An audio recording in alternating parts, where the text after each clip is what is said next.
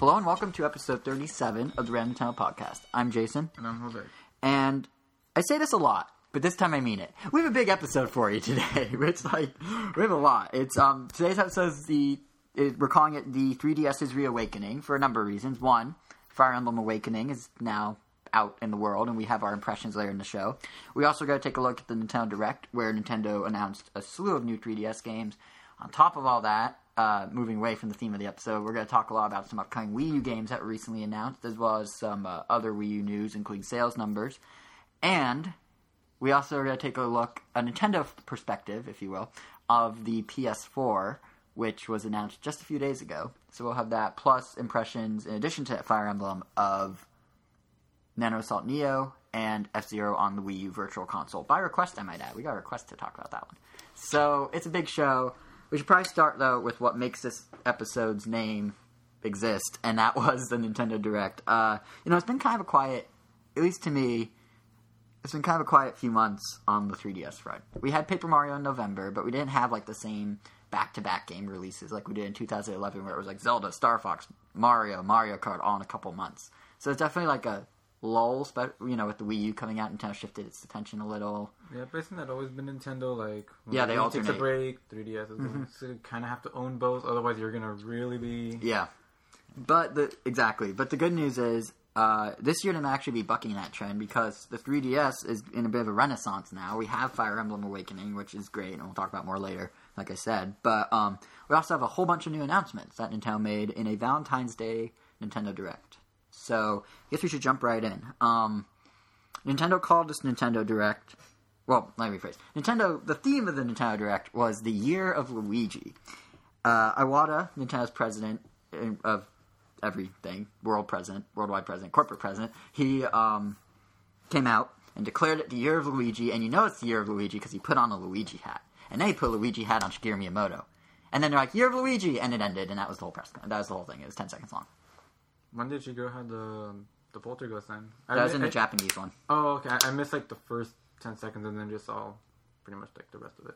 Yeah, but um, yeah. So they announced it was Luigi by wearing some hats, and then the press, and then it ended, and we got no news, and it was a very sad. But no, it actually uh, only. Sounds like how they would Yeah. celebrate Luigi. How awesome would that be if they came out and it's like, yeah, it's like of Luigi. That means we're gonna wear some hats. Bye, fade to black.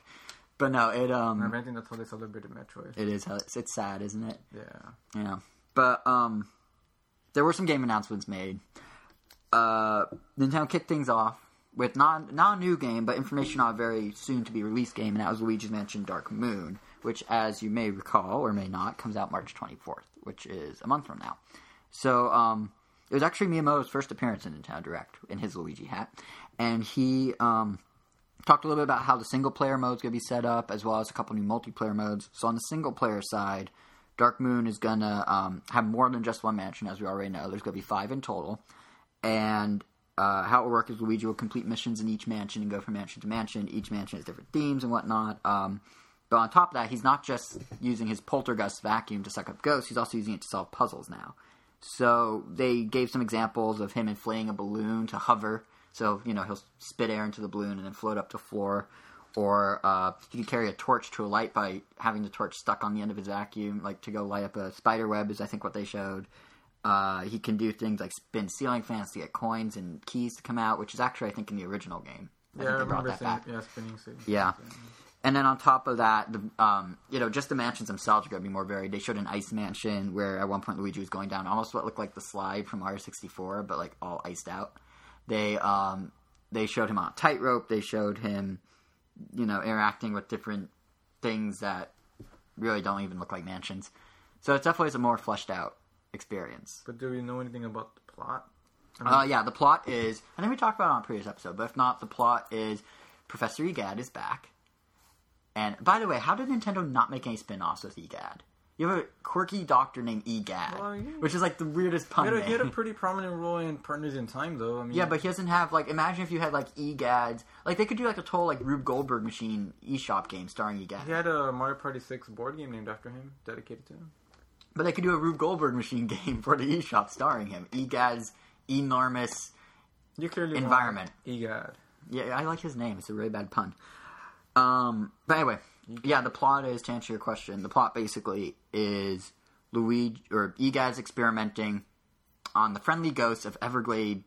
No, not Everglade. Evershade Valley. Shade because it's dark because ghosts. And um, the dark moon splinters, and suddenly all the ghosts go bad, and you have to like collect the Oh. pieces of the moon or something to get the ghosts happy again. I don't know. It's like the most Yeah, forced plot. I, I do remember that we talked about. Yeah. that, and it's such a forgettable plot. Yeah, exactly. That's the problem. Hence why I forgot. Yeah, yeah. But um, in addition to those gameplay features I talked about and the um, plot, they're also introducing a new uh, dark light mode, which you can use to find hidden objects. So you'll have Luigi's normal light, which you use to suck up the ghosts and suck up environmental things for puzzles, and you have the dark light, which you use to find secrets, find items, and find the Polter Pup, which is this little ghost dog that apparently plays a big, pretty big role in single player, but Nintendo didn't say how or why or what or when or who. Well, they did say who. They just didn't say the others. So that's single player. Multiplayer. I'm proud to say, as I as I thought was the case when they unveiled Hunter mode. And I'm like, that has if they're calling it Hunter mode, there's probably more modes. There are more modes. They unveiled the final two, which are Rush and Polterpup, our friend the ghost dog. Rush mode. Uh, they all take place in the in the Scott. Wait, what was it called? The The scare scraper. there we go. Scare. I was gonna say Sky Screamer. they, all take, they all take place in the Scare Scraper. Really, Polterpup, Scare Scraper, Egad, Evershade. This game. This game is like our episode titles. It's so like overly punny. Yeah. Anyway, um, actually, this episode I'm proud to say the pun isn't too intense. I mean, Reawakening, Fire Emblem Awakening, but it's not like it's not like we're like emblematic fire fighters or some weird thing like that. Anyway, We'll try to throw more puns in, I guess. Oh, we'll have more. Trust me, we'll have more. I mean, Luigi's Mansion. Actually, I don't want to spoil what that good pun could be. I'll tell you after we record. It's gonna be a good one. All right. Or should I spoil it right now for everyone? I feel like I feel like one person that listens to our show somewhere out there probably enjoys stumbling across the titles every two weeks and being like, "Oh, oh, I get it." So I don't want to spoil it for them. Well, what if there's a chance that we might not call it? Oh, we'll call it that. All right. It's for Luigi's Mansion. There's no way we're not gonna have a Luigi Mansion episode. All right. That works. Mysterious. Anyway, so multiplayer, um, it all takes cra- place in the Scream Scraper. That's not what it's called, is it? Scare scraper. Scare Scraper. Why did I call it Scream? It's amazing how many puns have railed off. Sky Screamer, Scream Scraper, uh, Scare Screen, Scare Scraper, Scare Scraper, Sky Scre- Sky Scare. No, it's whatever it is. They all take place in the tower that Hunter mode takes Tower place in. terror. Yeah. Yeah, the Tower of Terror. And Rush mode, you're just trying to get through the level as quickly as possible, all the floors as quickly as possible. It doesn't matter how many ghosts. Hunter mode, remember, you want to get the most ghosts. And Polterpup is you're using the stro or the dark light light, the dark light mode to find the Polterpups hidden in each level. So basically, it's a scavenger hunt. Those are the two new modes. Both will be online, just like uh, Hunter. Oh. So you know, overall, I mean, it's kind of crazy to think that it's been what two years since they announced Luigi's Mansion Dark Moon. Over Has two years. Wow. I think they announced it in 2011. So I mean, it's been a long way. It's finally almost here. But even with all its delays, to Nintendo's credit and two Next Level Games credit, they really crammed a lot of stuff in there. I mean, they have five matches, they have three multiplayer modes: online, local, single card play, multi card play. Like it's it's pretty well rounded don't know, package, compared to the first one, which only which had, was like a six two- hours long. Not even. it's like less than that. Mm-hmm. Yeah, it's Really a much better deal. It felt Oh yeah, I love Luigi really Mansion. I'm really excited about this because I love the first one. I mean, at this point, the only thing this one has on it now would just be the visuals and Mario being kidnapped, which I thought was kind of cool. Yeah, I think the visuals in the original were better. Yeah. Yeah. But we'll get to all that when we share our impressions of the game next month when it comes out. So stay tuned for that. With our awesome punny title that I don't want to reveal because We gotta hype this title up. oh, it's gonna be so hyped and people are gonna read it and be like, "That was what you talked about for a month."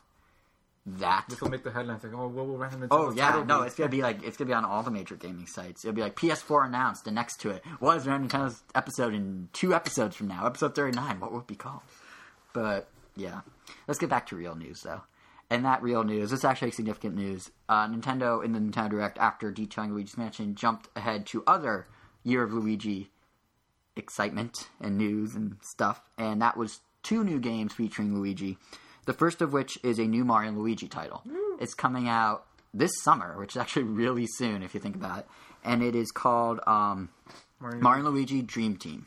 That game looks cool. Yeah, it's being developed by the team over at Alpha Dream, who did all the others, and they basically took the top-down view of the 2D Mario and Luigi's, and they kind of like rounded everything out. Like the sp- like the characters still kind of look like sprites, but they're like polygonal now, and like They the world. Look, they the- still look very much like sprites. They look yeah, they just like, have they're just 3D. Like they literally have They just added girth. Yeah.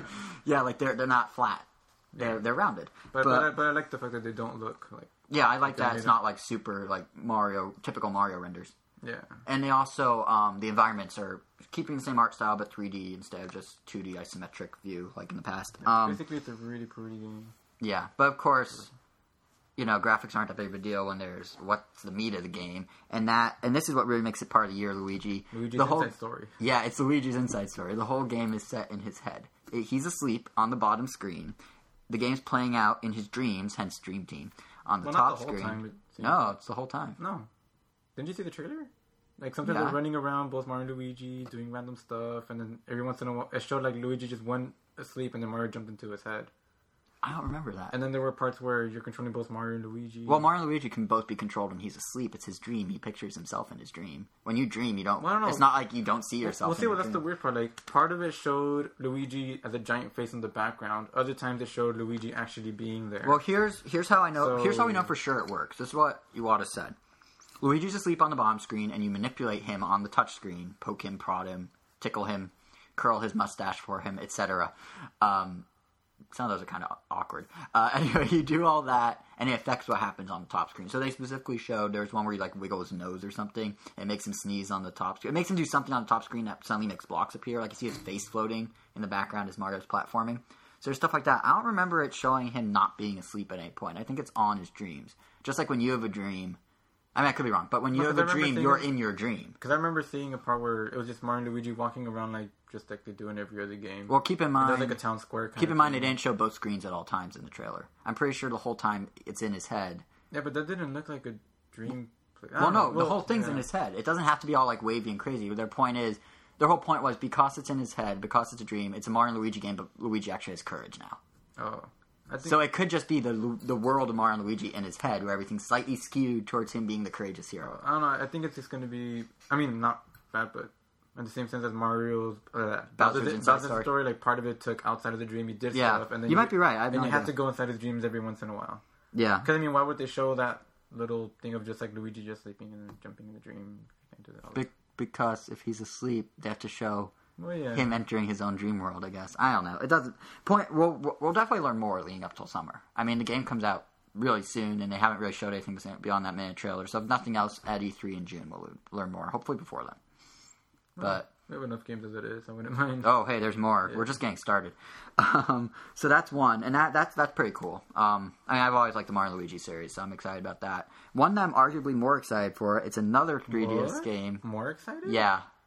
Hey, wait. You'll under. I'll, it, let me say the game, and then people will go, "Oh, of course," because Jason's so right. It is totally like the best sports game ever, and that is Mario Golf. Mario Golf World Tour I still don't is understand why you're announced for the excited about it. 3DS. Too strong. Whatever. Mario World Tour is also going to be part of the. it's also going to be part of the year of Luigi. It was announced for 3DS. It um. You know, uh, they showed some gameplay. It looks like Toadstool Tour, a lot like Toadstool Tour. Is it gonna be like an alternate card that says Luigi's like World Tour? No, No? no. The, the way Nintendo prefaces like another part of your Luigi is Luigi's in this game, like he's playable here. But um, yeah, so you know they showed some gameplay. It looks like it has a mix of, and I mean, I said, it's a mix of the standard golf mechanics you'd expect, plus like the super shots and the zany worlds of the Mushroom Kingdom courses. So like there's one course with a huge Goomba in the background. So they have that. They have, uh, like I said, return super shots. They're um, they're gonna do. They're, they're promising simple to pick up controls, which is true for all the games. It's being developed by Camelot. Uh, so far, they've confirmed Mario, Wario, Waluigi, Donkey Kong, Diddy Kong, Bowser, and obviously uh, Luigi. Oh. They didn't show Peach in the trailer, but all the others were shown in one form or another. And now you, I know you're freaking out. Like, really? That's better to you? Here's the thing. I've always been a sucker for Mario Golf. I real Toadstool Tour is really, really good. Like, I don't know. I don't know which why. one's that one? The Game GameCube. Oh. GameCube. Now, and so. I'm because of that, I'm excited about um, this one about World Tour, and I'm hoping. Well, two things. One, the fact that it's called Wor- World Tour kind of implies it's online. I'm hoping. It'd be silly not to, considering Mario Tennis Open was online. And two, speaking of Mario Tennis Open, I'm hoping this is more fleshed out than that. Mario Tennis Open was clearly a bit of a rush job. Nintendo needed more games out for the 3DS at the time, and they were just like, "Come on, Mario Tennis, go!" So it had no RPG mode like the Game Boy Advance ones It was just or the Game Boy. Color ones. It was literally just tennis. It was like even less of a it had less structure, I'd argue, than um, like Mario Power Tennis. Like it's there's less to it. Well, I mean, to I don't know. I guess I guess it, there's less to it as far as things to do, but I think the actual That's what I mean. No, I meant in terms of things to do. Fun and deep. Oh no no no! It is still fun. I just mean there's less to do. Like, Oh. yeah. So I'm hoping that um, Mario Golf World Tour, since obviously they had the time to properly develop it, I'd imagine. Uh, I'm hoping that it has the RPG mode of the old Game Boy ones. For when you not want to play tennis. For You when mean don't- golf? When you don't want to play golf. Yeah, my bad. No, well, hey, Mario. I didn't play. I'll be honest. I didn't play Mario Golf Advance, but I did play Mario Tennis Advance or whatever it was called. And I don't think it was called that, but it, its RPG mode. It's really cool. It's literally like an RPG, but instead of battles, you just go into tennis matches. So No. I'd be okay with that. Like I like that setup. Um, either way, though, I'm definitely excited. Although I will admit, it is kind of funny how uh, last episode we were talking about how in the investor Q and A Nintendo had recently, uh, Iwata was saying how Nintendo needs to change the perception of the 3DS in the West to make it more than just a Mario machine. His words, not mine. And then what do they do a week later? They announce two new Mario games and call it the Year of Luigi. And they also have Luigi's Mansion still. So it's just kind of funny that right after saying that, they announce like a bunch of new Mario stuff. Oh. It's, I think it's more It's not a Mario machine anymore. It's a Luigi machine. Yeah, well, still, like if, if if you go, we're gonna have fewer Mario games, and then you announce like seven games involving Mario characters. It's still kind of funny. But um, here's one game that is loosely associated with Mario, but isn't quite. And it's not your Luigi, but they felt the need to throw it in there, and I, I by all means, feel free to do so. Nintendo, the more games, the better. And that is a 3DS remake of Donkey Kong Country Returns, also coming this summer. So ju- just to recap, in this Nintendo Direct, er, Nintendo Direct, we have uh, three new games all coming to the 3DS in a three month window. That's basically one a month in a period that's usually a lull for Nintendo. So I mean, they're all say, they're saying summer for all of them. So Pretty. that's pretty good. That's pretty on Nintendo. And then of course there's other games that have already been announced, which we'll get to, which are coming even before that. So there's a lot. too many games. Honestly, it Again. kind of it kind of is, and yeah. So let's get back to Donkey Kong because that that one actually I might skip simply because what it is, is Donkey Kong Country Returns 3D is a straight up remake of Donkey Kong Country Returns from the Wii. They took Donkey Kong Country Returns, put it on a smaller screen, layered the backgrounds in 3D, swapped out the motion controls for button presses, and we're like, here you go. Don't get me wrong, Donkey Kong Country Returns is a cool game. It looks like you know it looks super good in 3D. They have a trailer on the eShop that you can download, and I recommend you do and see it for yourself but uh, it's literally the same game. Yeah. So unless they announce some sort of like super special, like look how it uses you know this special mode or it has Street Pass in more than just a simple way, like unless it really had something special, I'm probably gonna skip it because it will only be two e- and a half Even years then, old. I feel like it has to have. I mean, for us to get it or for me to get, because Yeah. I beat the game almost like 100. percent I did Yeah. all the bonus levels in that magical monkey world or whatever. Right.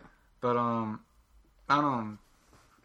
It would have to have at least like another second, maybe campaign or something. I know that's obviously something. not gonna happen. It needs something because it's but- weird. It's only two and a half years after it, ca- it came out in Yeah. November 2010 for Wii, and it's gonna come out in summer 2013 for 3DS. That's Yeah. literally like Usually, two and a half years. One generation back is not enough time for me to want to retry Yeah, the game. I mean, that's why like Wind Waker looks very appealing because it's it's been, a 10 years. Yeah, which is crazy. even though I did play it again recently, like in the last few years, but even then, I mean, Donkey Kong Country Returns, as good as it is. Yeah, and the thing with like oh, yeah, same thing with Resident Evil. That's probably why I'm not going to get it. It's Revelations too, it's for too Wii U. soon, and I played Yeah. like the heck out of that game. yeah, and similarly, like what you're saying about Wind Waker, with Wind Waker, the pro- it, first of all, it looks totally different. They're promising major enhancements. They're going to use Wii U in different ways, like uh, Miiverse and whatnot. So it is kind of weird that Donkey Kong, they're just like, here's the same game, that's a little smaller in terms of the physical screen size. Enjoy. Yeah, I mean, I will admit that I really wish I did want to buy it again, just because. Right. Oh man, I really wish I could take advantage of that 3D.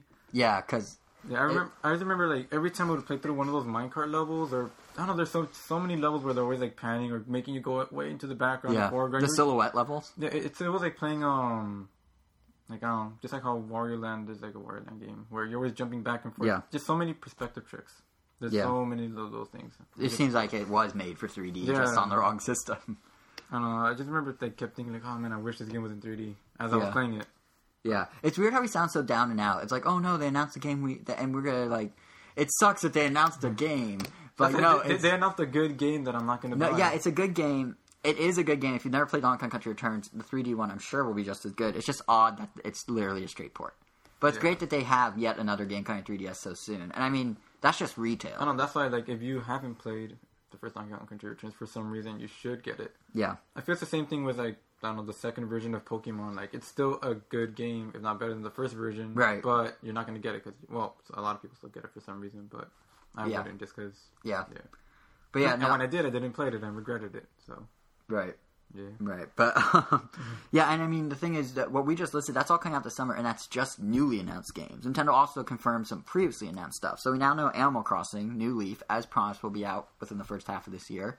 Barely comes out June 9th, They just confirmed, which actually during the Nintendo Direct, which actually is the day before is the Sunday of E3 week. So, as if E3 wasn't crazy enough already, there's now a very high profile 3DS game launching right on the eve of E3. It's gonna be an insane week. It's gonna be fun, and I'm really looking forward to Animal Crossing. They um, just as our, uh, for those who may not have been keeping up with New Leaf, the big change is you're now mayor of the town. So you don't just customize your house; you customize the town. You customize. You could pick where you place your house. You could design the outside of your house. You can put up. You decide where to put benches. You decide where to put parks. You just, not parks, but stop lampposts and everything. You can create your own like. Uh, what are those called? Where like you put your face up to the hole in the card or in Photo the booth. Yeah, almost like a photo booth. Like it's those things like at a pier at a beach where like Yeah. it's like the muscle man and you put your face face in the yeah. You can make your own of those and there've been some really cool ones out of Japan. Plus it has all the usual Animal Crossing stuff with a bunch of new characters and a bunch of new items, QR code support to share stuff. So yeah, it's a pretty fully fledged or fully fleshed out game and it will be here finally on June 9th.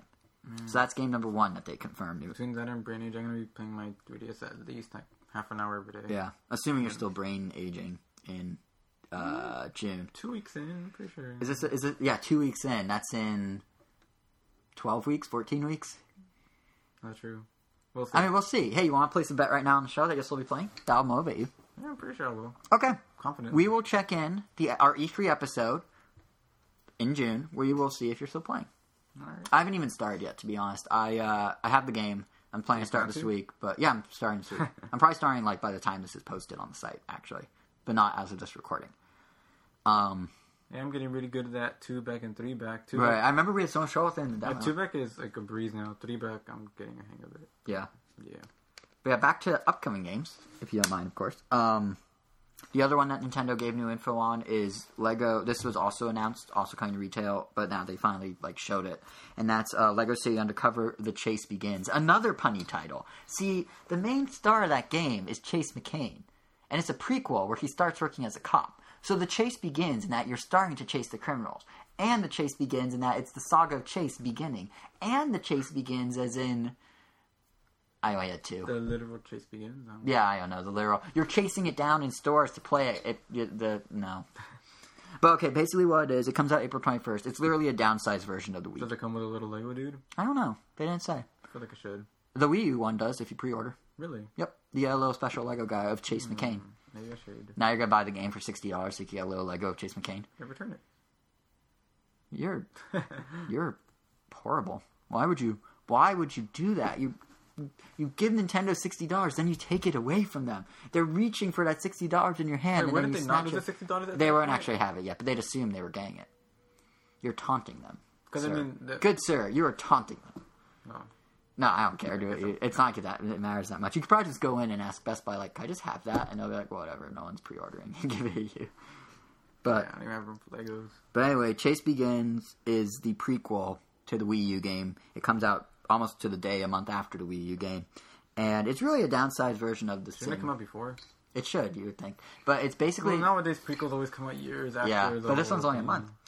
But uh, it, it's literally this, like the same world shrunken down. It's open world. You can still like uh, they don't say hijack, they say borrow vehicles. You still fight criminals. You still a bit, a bit, do a- a various bit end- missions. I bet after the credits roll, you have to spend the whole game returning all the cars you borrowed. Oh, I'm sure. Yeah.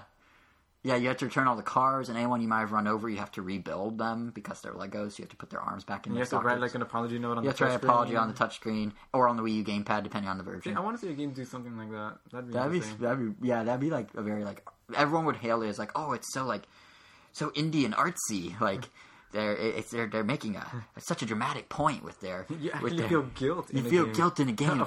This game makes you feel emotions for the first time. but um, yeah. So it doesn't do that as far as I know. But uh, It is interesting that they were able to like downsize it all. I mean, there's definitely a lack of draw distance. Everything's covered in fog, like old N64 games were. But um, you know, it's still pretty, still pretty fe- fully featured, which is kind of impressive. And I wouldn't actually be surprised if this one outsells the Wii U version. If Chase Begins sells Would you say it's building a fan base? Yeah, it's a bad pun because building bricks and Building Legos. Yeah, Legos. Yeah, no, I got. It. Uh, I think what it's more like is if we want to use Lego puns. I think the 3DS already has a very well built um, install base from Nintendo because they have been slowly putting the pieces in place for people to buy the 3DS with all their various games. So there are more people that are more in, uh, that are more involved in the there's no pun here involved in the universe of 3DS. Oh, I got built and p- pieces in place. You gotta give me some credit. Now the Wii U one, on the other hand, that one they're still piecing together the puzzle of like of the system. It's almost like you could say you have Legos, but you don't know what they're supposed to be built into. So, as such, I feel like the Wii U one might not sell quite as well, at least initially, because I don't see it as a system seller. It's not like the, uh, you know, the nin, nin was it Ninjago of Legos? What's it Oh, called? Lego Ninjago. Ninjago. It's not like Ninjago where it's a where it's a Lego seller. It's more like the accessory. I think most people view the Wii U as the accessory of just extra blocks if you need it. But if Nintendo can make the Wii U as sought after as Ninjago or however you say it, then possibly the sales of the I think they let that go now. They have some. Or- they have something new now. Something about animals. Oh yeah, that's right. Well, the point, the I was trying to make the analogy and the puns, and I think I got pretty far, all things considered. But point being, I think uh, the Wii U one is not going to sell as well as the 3DS one, at least not at first. Maybe people when the Wii U gets picked up. I don't see it being a system seller. As long as it doesn't one. brick people's Wii U's like Sonic did. Okay, that's actually the best pun of my. I, you win.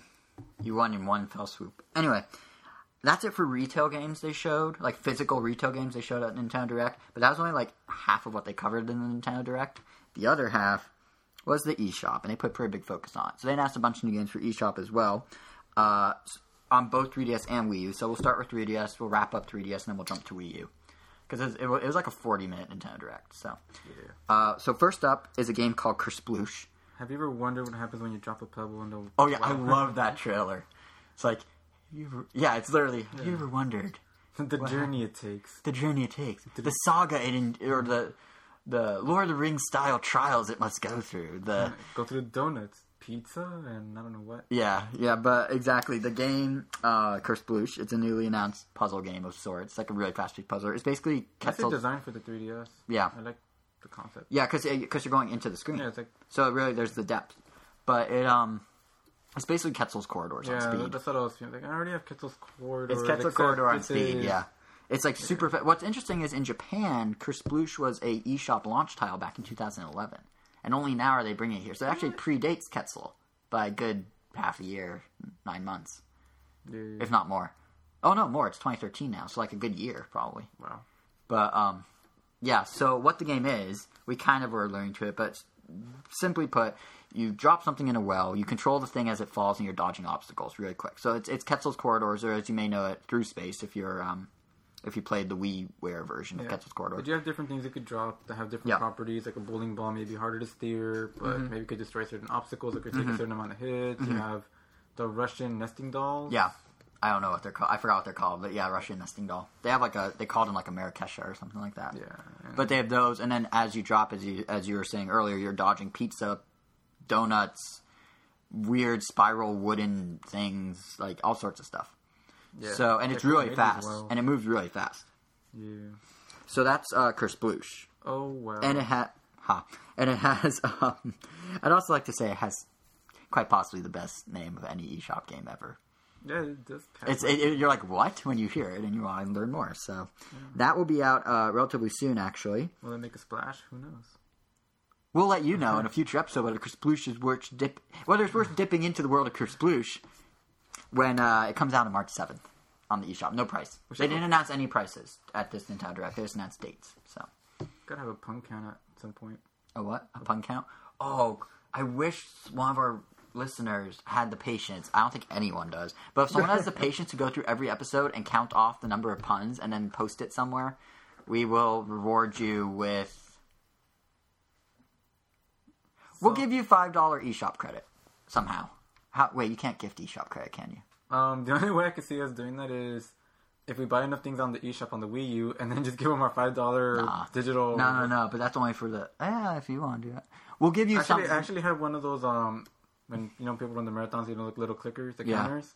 So if someone gets it close enough, oh, I know, but they're gonna count it. Okay, if someone seriously, if someone counts all the puns we've done in our 37 episodes of existence, that's a year and three months of existence, we will give you something. I don't know what, it might be a shirt, it might be eShop, I don't know, but we will give you something that's valued somewhere between $2 and $8.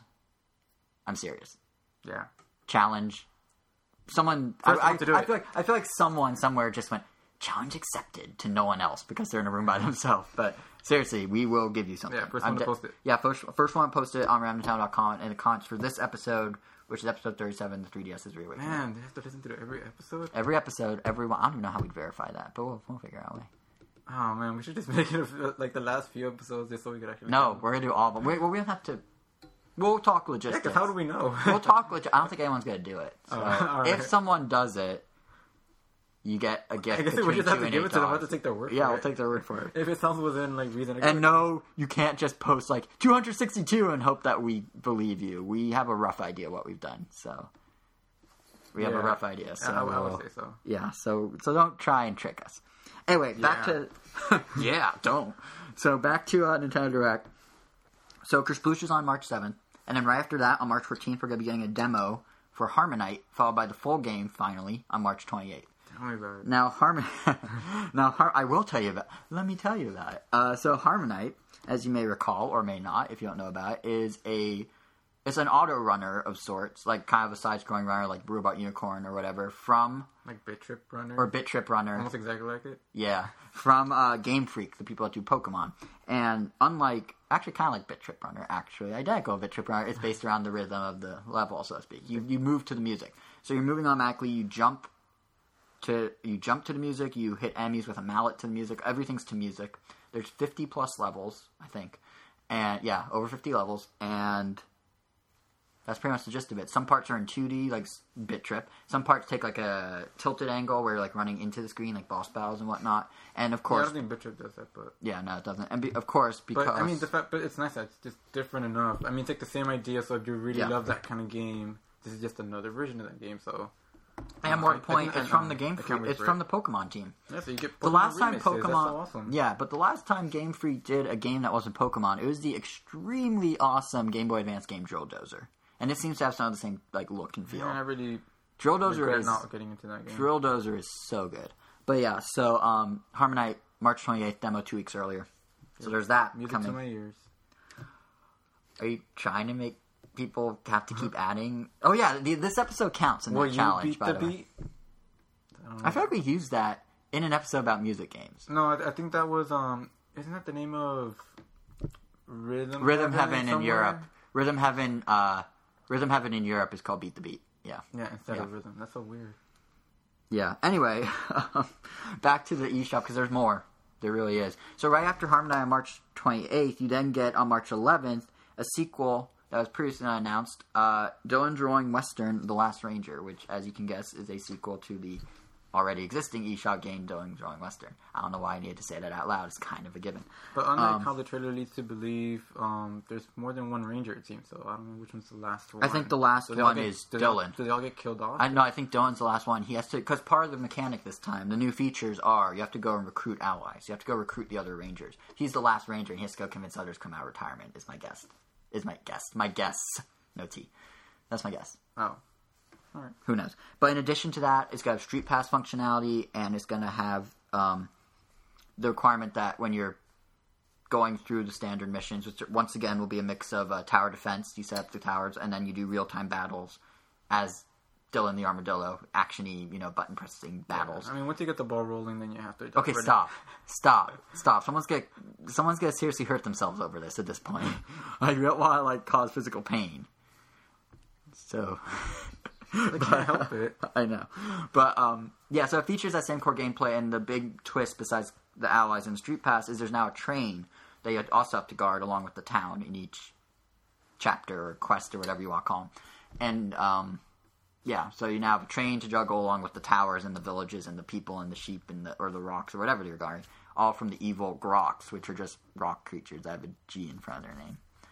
Yeah. Yeah, but the original. Here's the thing: the original we talked about a year ago now, and uh, Yeah, my brother played it. yeah, your brother played. it, He came on and talked about it, and he gave good impressions. But the problem is, I couldn't play it, and fellow lefties couldn't play it because there's no left-handed option. You ha- how it works is you move with the control stick and you use the stylus to rev up Dillon, basically. So you have Well, to do you, left then, hand, then you right have hand, to adapt, or conform. or or you can hope, which is why I'm hoping that Nintendo and the developers That's of lazy way out. Dillon's Rolling Western address this in Become ambidextrous. I no, I don't do want it. to become intro. Fine, I might have to at this rate between Kid Icarus and this. But anyway, point being, I'm hoping they include a left-handed option of some sort. I'm okay with using the face buttons instead of the control stick to move Dillon. Like I don't know why they couldn't just throw that in the first one. Hope he's a brawl character. the next. He Not seems brawl character, Smash Bros. He yeah. se's like he will be. They're setting him up to be. Yeah. I mean, he's such a perfect. He's gonna fit. have some sort of He's such a perfect fit. Just like Rhythm Heaven, they're gonna have at least a stage of some sort. yeah, yeah, because Rhythm Heaven's pretty big in Japan, so I can see that. Otherwise, I'll boycott the game.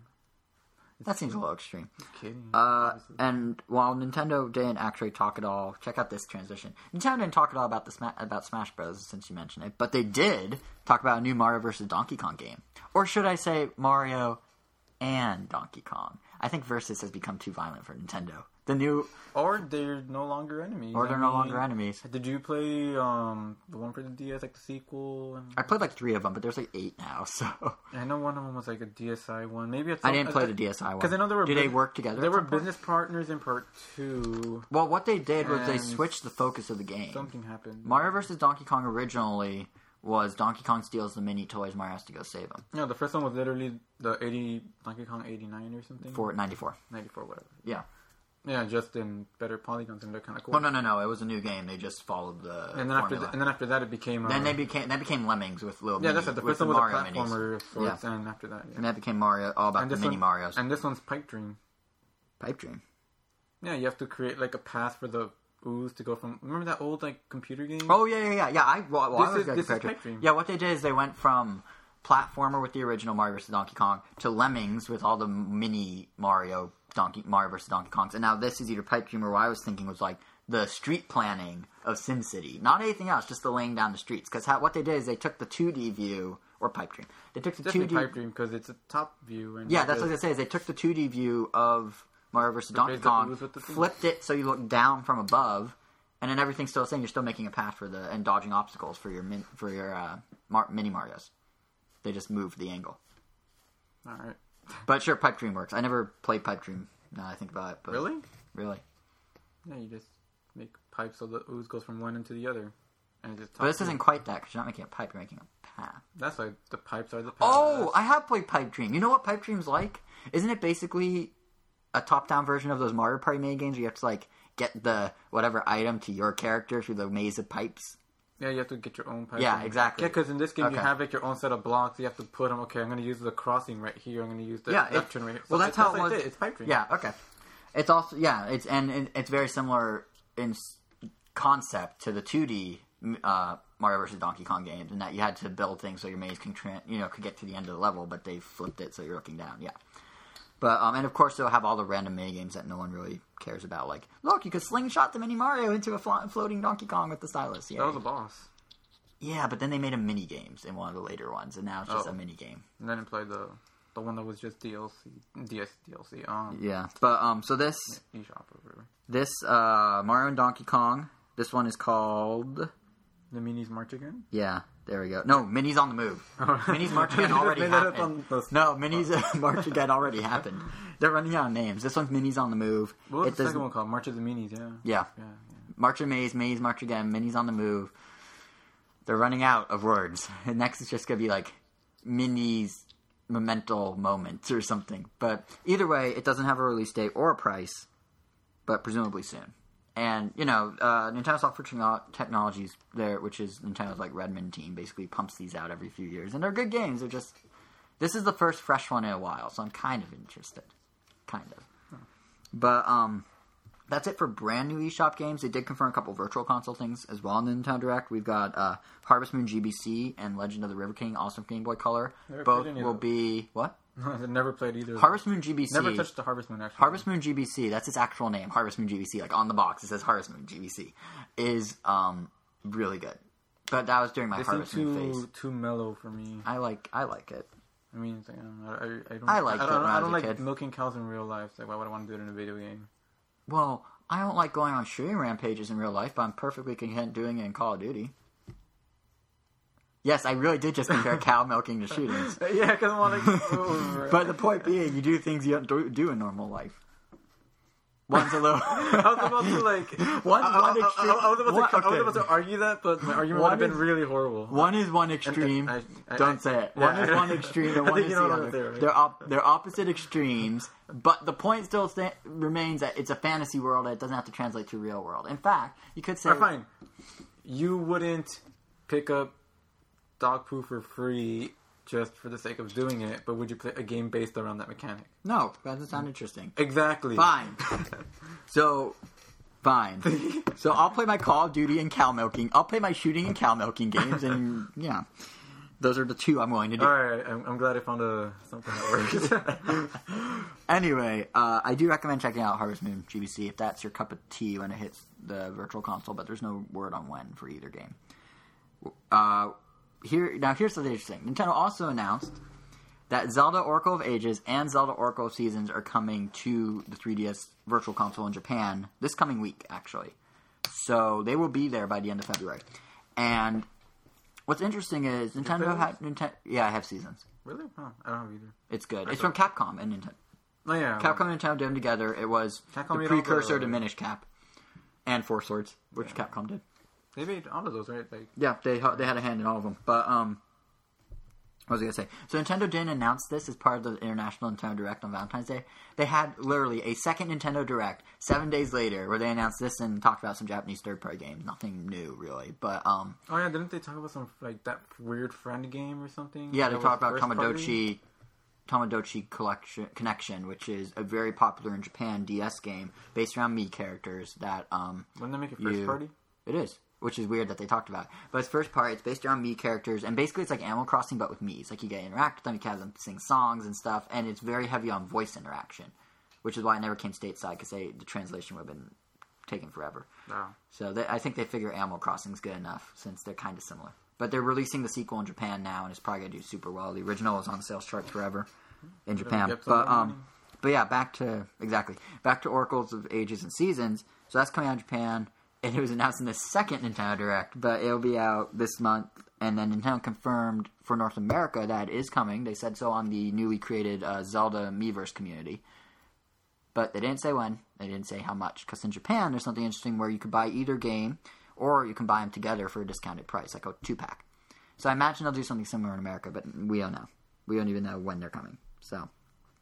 So It'd that's cool if they somehow like rework. No, no, that's a different one. I was just saying like it'd be cool if they rework the game so that you don't have to do the code thing. It just somehow knows that you beat the game on one. They might know. save data. They might be able to transfer to kind of like data. how on the Xbox Banjo Kazooie one and two do the whole Yeah. stoop and, stoop swoop or whatever it's called. Yeah, they could probably they probably work something like that in there. I'd be surprised if they didn't.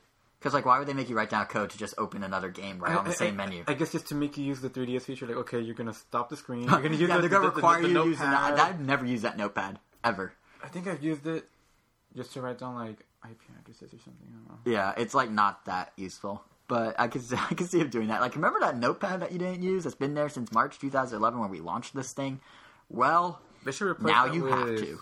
Messages. They should replace know. it with Miiverse. Something, Swap yeah. the icon out for Miiverse when they do the next firmware Yeah, update. yeah. Hint, hint, Nintendo. We want Miiverse on 3DS. But anyway, so that's uh, new games for the eShop on the 3DS. Nintendo also, because this Nintendo Direct was ginormous, also announced a couple interesting promotions worth mentioning. So first up, um, this is kind of a cool one if you don't have a 3DS XL, Jose. That's you. Yeah. Uh, basically, if you buy a 3DS XL and you buy Luigi's Mansion Dark Moon or Pokemon Gales to, uh, Gates to Infinity, Pokemon Mystery Dungeon Gate to Infinity, um, if you buy that any combo of the you know the system in one of those games between now Or all three. or all three between now and April 30th, you will get a free eShop download of Super Mario 3D Land, Star Fox 64, Art Academy, Freaky Forms Deluxe, or Professor Layton and the Miracle Mask. Which is a pretty good deal. I would be very happy to get a free copy of Professor Layton. I'm a little bummed. I understand. I would want that box. I would probably get Art Academy just because that one's Right. Well, I, I can't draw regardless, so I don't need a game to tell me I'm bad at drawing. I know. It's an academy. You you learn. They teach. You. I know. Yeah, you don't enroll in art school if you can't do art. You don't enroll in uh, a Well, ballet class, if, or you don't enroll it's in Arts like. one A, not Fine. You don't enroll. You don't. Enroll, you don't enroll in Juilliard's like art of performance or whatever in New York, planning to be a ballerina if you can't even keep a beat with your foot. Took music appreciation. Would you call yourself a musician? No, because I don't make music. I listen. I enjoy music. I'm a music listen connoisseur. Yeah, I'm not a Nintendo developer. I'm a Nintendo enthusiast who knows a little too much about the company. Nintendo called me their stalker once. True story. I think I mentioned this before at Comic Con. I was chatting with Nintendo rep, and they literally said I stalk them. The, the, the company, not the not the person. Although obviously they're joking somewhat. It's kind of They put they put you on some list probably. it's kind of true. I've been blacklisted by the company. If I come within 200 yards of NOA headquarters, uh, they send a Mario mask SWAT team out, and they send me down. They send me into a warp pipe on wheels and drive me to Seattle and say I've been warped there. And I'm like, no, no. If you like Nintendo, you'll like go with it. someone would really want. Hey. Nintendo once threw me into a van with the windows taped up and took away my cell phone. And that is a true story. That is 100% true. I feel like I've talked about this before, but I played the Wii before it came But out. you use the word to, ter- but you use the term through loosely, right? Yeah, they, they, they opened the door and said, "Please have a seat." And I'm like, "Why, thank you." But no, it was a ta- it was a window. It was a van with no window. Like the windows were literally taped over with black paper. They took my cell phone. They metal detected me with a wand, and then I went and played the Wii. It was all like, and I had to say a passcode for them to do this to me. I'd say Princess Peach. and, then, and then the ball got rolling. But uh, yeah, it's it's crazy. But anyway, so that's one promotion of the 3DS. I don't even know how I segue back to that. That's happening with the 3DS, and I'm not getting thrown into mysterious vans by Nintendo after telling them Princess Peach. um, but they're doing a second promotion, and honestly, it's a cool promotion for people who have a 3DS XL. I kind of wish they extended it back to people who do. I know it doesn't make sense for them. Like, just if you buy Luigi's Mansion or Pokemon. Wait, didn't they do that recently? Like, if you buy any of these games In or Europe. In Europe. you get Donkey Europe. Kong for free. Oh, right, but it was download only. You got Donkey Kong Original Edition, Original Arcade Edition for free, but you had to do a download. You couldn't do a retail. This one you can do retail or download. yeah. But yeah, so if you don't have a 3DS XL, I mean, I, I've said it bef- I've said it many times on the show, but I really do like the system a lot more than the original 3DS. So you know, if you have a little extra money to throw around, it's a pretty good deal to take advantage of bef- between now and April 30th. And if you don't have one, you should probably avoid playing it because it makes your screen feel really small after you do. yeah, yeah, like when I go back to the normal DS, it like or 3DS, I, it feels like I'm holding like a baby DS. Like it, it's like I don't know how to describe it. It's very weird, but um. So while us current XL owners aren't getting that deal, we are getting to be part of a eShop promotion that's currently ongoing. Also, of course, normal 3DS owners are included. Uh, they're doing discounts on games, one a week uh, from now through the end of March. You already missed Bit Trip Saga being five dollars off, but right now you can currently get Crash Crashmo up through uh, February 27th for three dollars off at 5.99. Starting on the 28th, you can get Fractured Soul, uh, Soul for four dollars off at 7.99. Then I'm just gonna go through the list here. Then on March 7th, uh, Sakura Samurai will drop by two dollars to 4.99. March 14th was Ketzal's Corridor have the same discount to 4.99, a two dollar price drop. And then Mutant Mudds, which I highly, which I recommended. We talked about uh, way like a year ago. Yeah. Yeah, and that game will be dropping three dollars in price to 5.99 on March 21st. So that's what's happening on the eShop on the 3DS. Both new games, old games, all part, all announced in Nintendo Direct. Those are all good games. Yeah, it's it's a pretty like the sales good. The upcoming slate of games is good. It really is, like I said before, it really is a bit of a I 3DS mean, if you have to pick like only two, I would definitely get Crashmo and Mutant Mudds. Both of them have long replayability. yeah, and Crashmo in Especially particular. after the, the DLC from Mutant Mudds, that thing got hard. Yeah, and Crashmo in particular uh, is a really good deal because it's three dollars off, which is Wait, like that game? no, but I'm saying it's a good deal Oh. because it's I don't I'm probably gonna buy it at this price though, but it's three dollars off, which is like over a third of the price mis- chop, chopped off. So I think so. Oh wait, no, it's actually exactly a third of the price. Never mind, it's not over; it's exact because it was nine dollars and now it's six dollars. But um, yeah, but just generally speaking, I mean, I think this Nintendo Direct really shows that Nintendo's back on, it's turning its attention back to 3DS and actually Taking notes from Steam. yeah, and they're actually tag, but general like even beyond this, just like all the new games too that they showed. Yeah. they're really like they're for once actually juggling their systems properly. There's like a good slate of games coming to both Wii U, as we talked about in episode 35, and there's a good, you know, Wind Waker, Yoshi, all that, Mario, Mario Kart, all that, and there's good stuff coming to 3DS all simultaneously, which means our wallets are gonna cry in pain all year. But lots of good games. Of course, that's just 3DS. Nintendo Direct also focused on Wii U. And speaking of sales, since we were just talking about that, the, uh, the eShop on the Wii U is currently having some pretty impressive sales. Um, An Ubi sale. an Ubi sale and a couple indie sales. By far, the biggest thing is the Ubi sale, as you nicely put. Would that be a pun? Ubi sale, Ubisoft Ubi sale. Uh, Yeah, kinda. It's a lame one, but yeah that, that, that add it is to the count. One guy with your clicker who's counting these off. Um, do you say it's a hard sell? Yeah.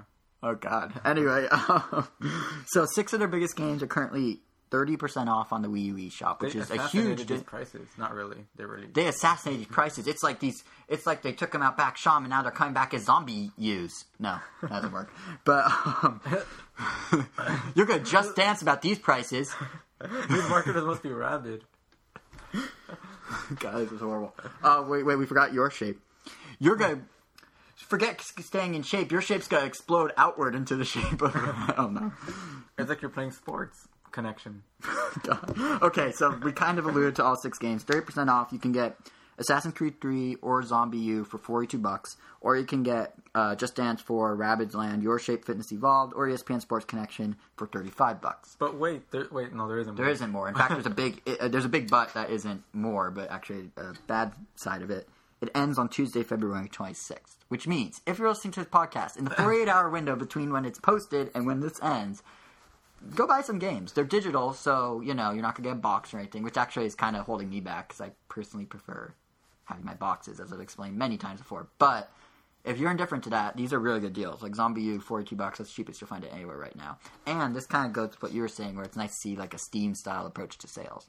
Like these sort of giant drops you don't see very often on Nintendo system. Never. yeah, exactly. This is the first time. And on top of that, I mean, we've already talked about how, like, way in the past, how Nintendo's letting developers name their own price and do their own sales and upload their own demos, and everything's a developer's choice. So that means that some indie games are on sale, in addition to Ubi's. So, um, Trine 2 right now is $5 off at fourteen ninety nine, And uh, this deal will last till the end of the month on February 28th. And it actually, and just a, you know, we, we talked about Trine earlier this year. I want to say episode 33 on the download. Is that the right number? Mm, maybe. well, the episode called "On the Download." Check it out for Trine two impressions. We really liked it. Um, so worth the five dollars off. I really liked it. Yeah, I, I just meant I still we like it. I'm the- still the entity of Ram Nintendo likes it. Yes, It's definitely best played with more people. So and the I nice, have a controller pro. yeah, I was about to say the nice thing is the game that you'd be buying now at the I discount is the you can the updates out.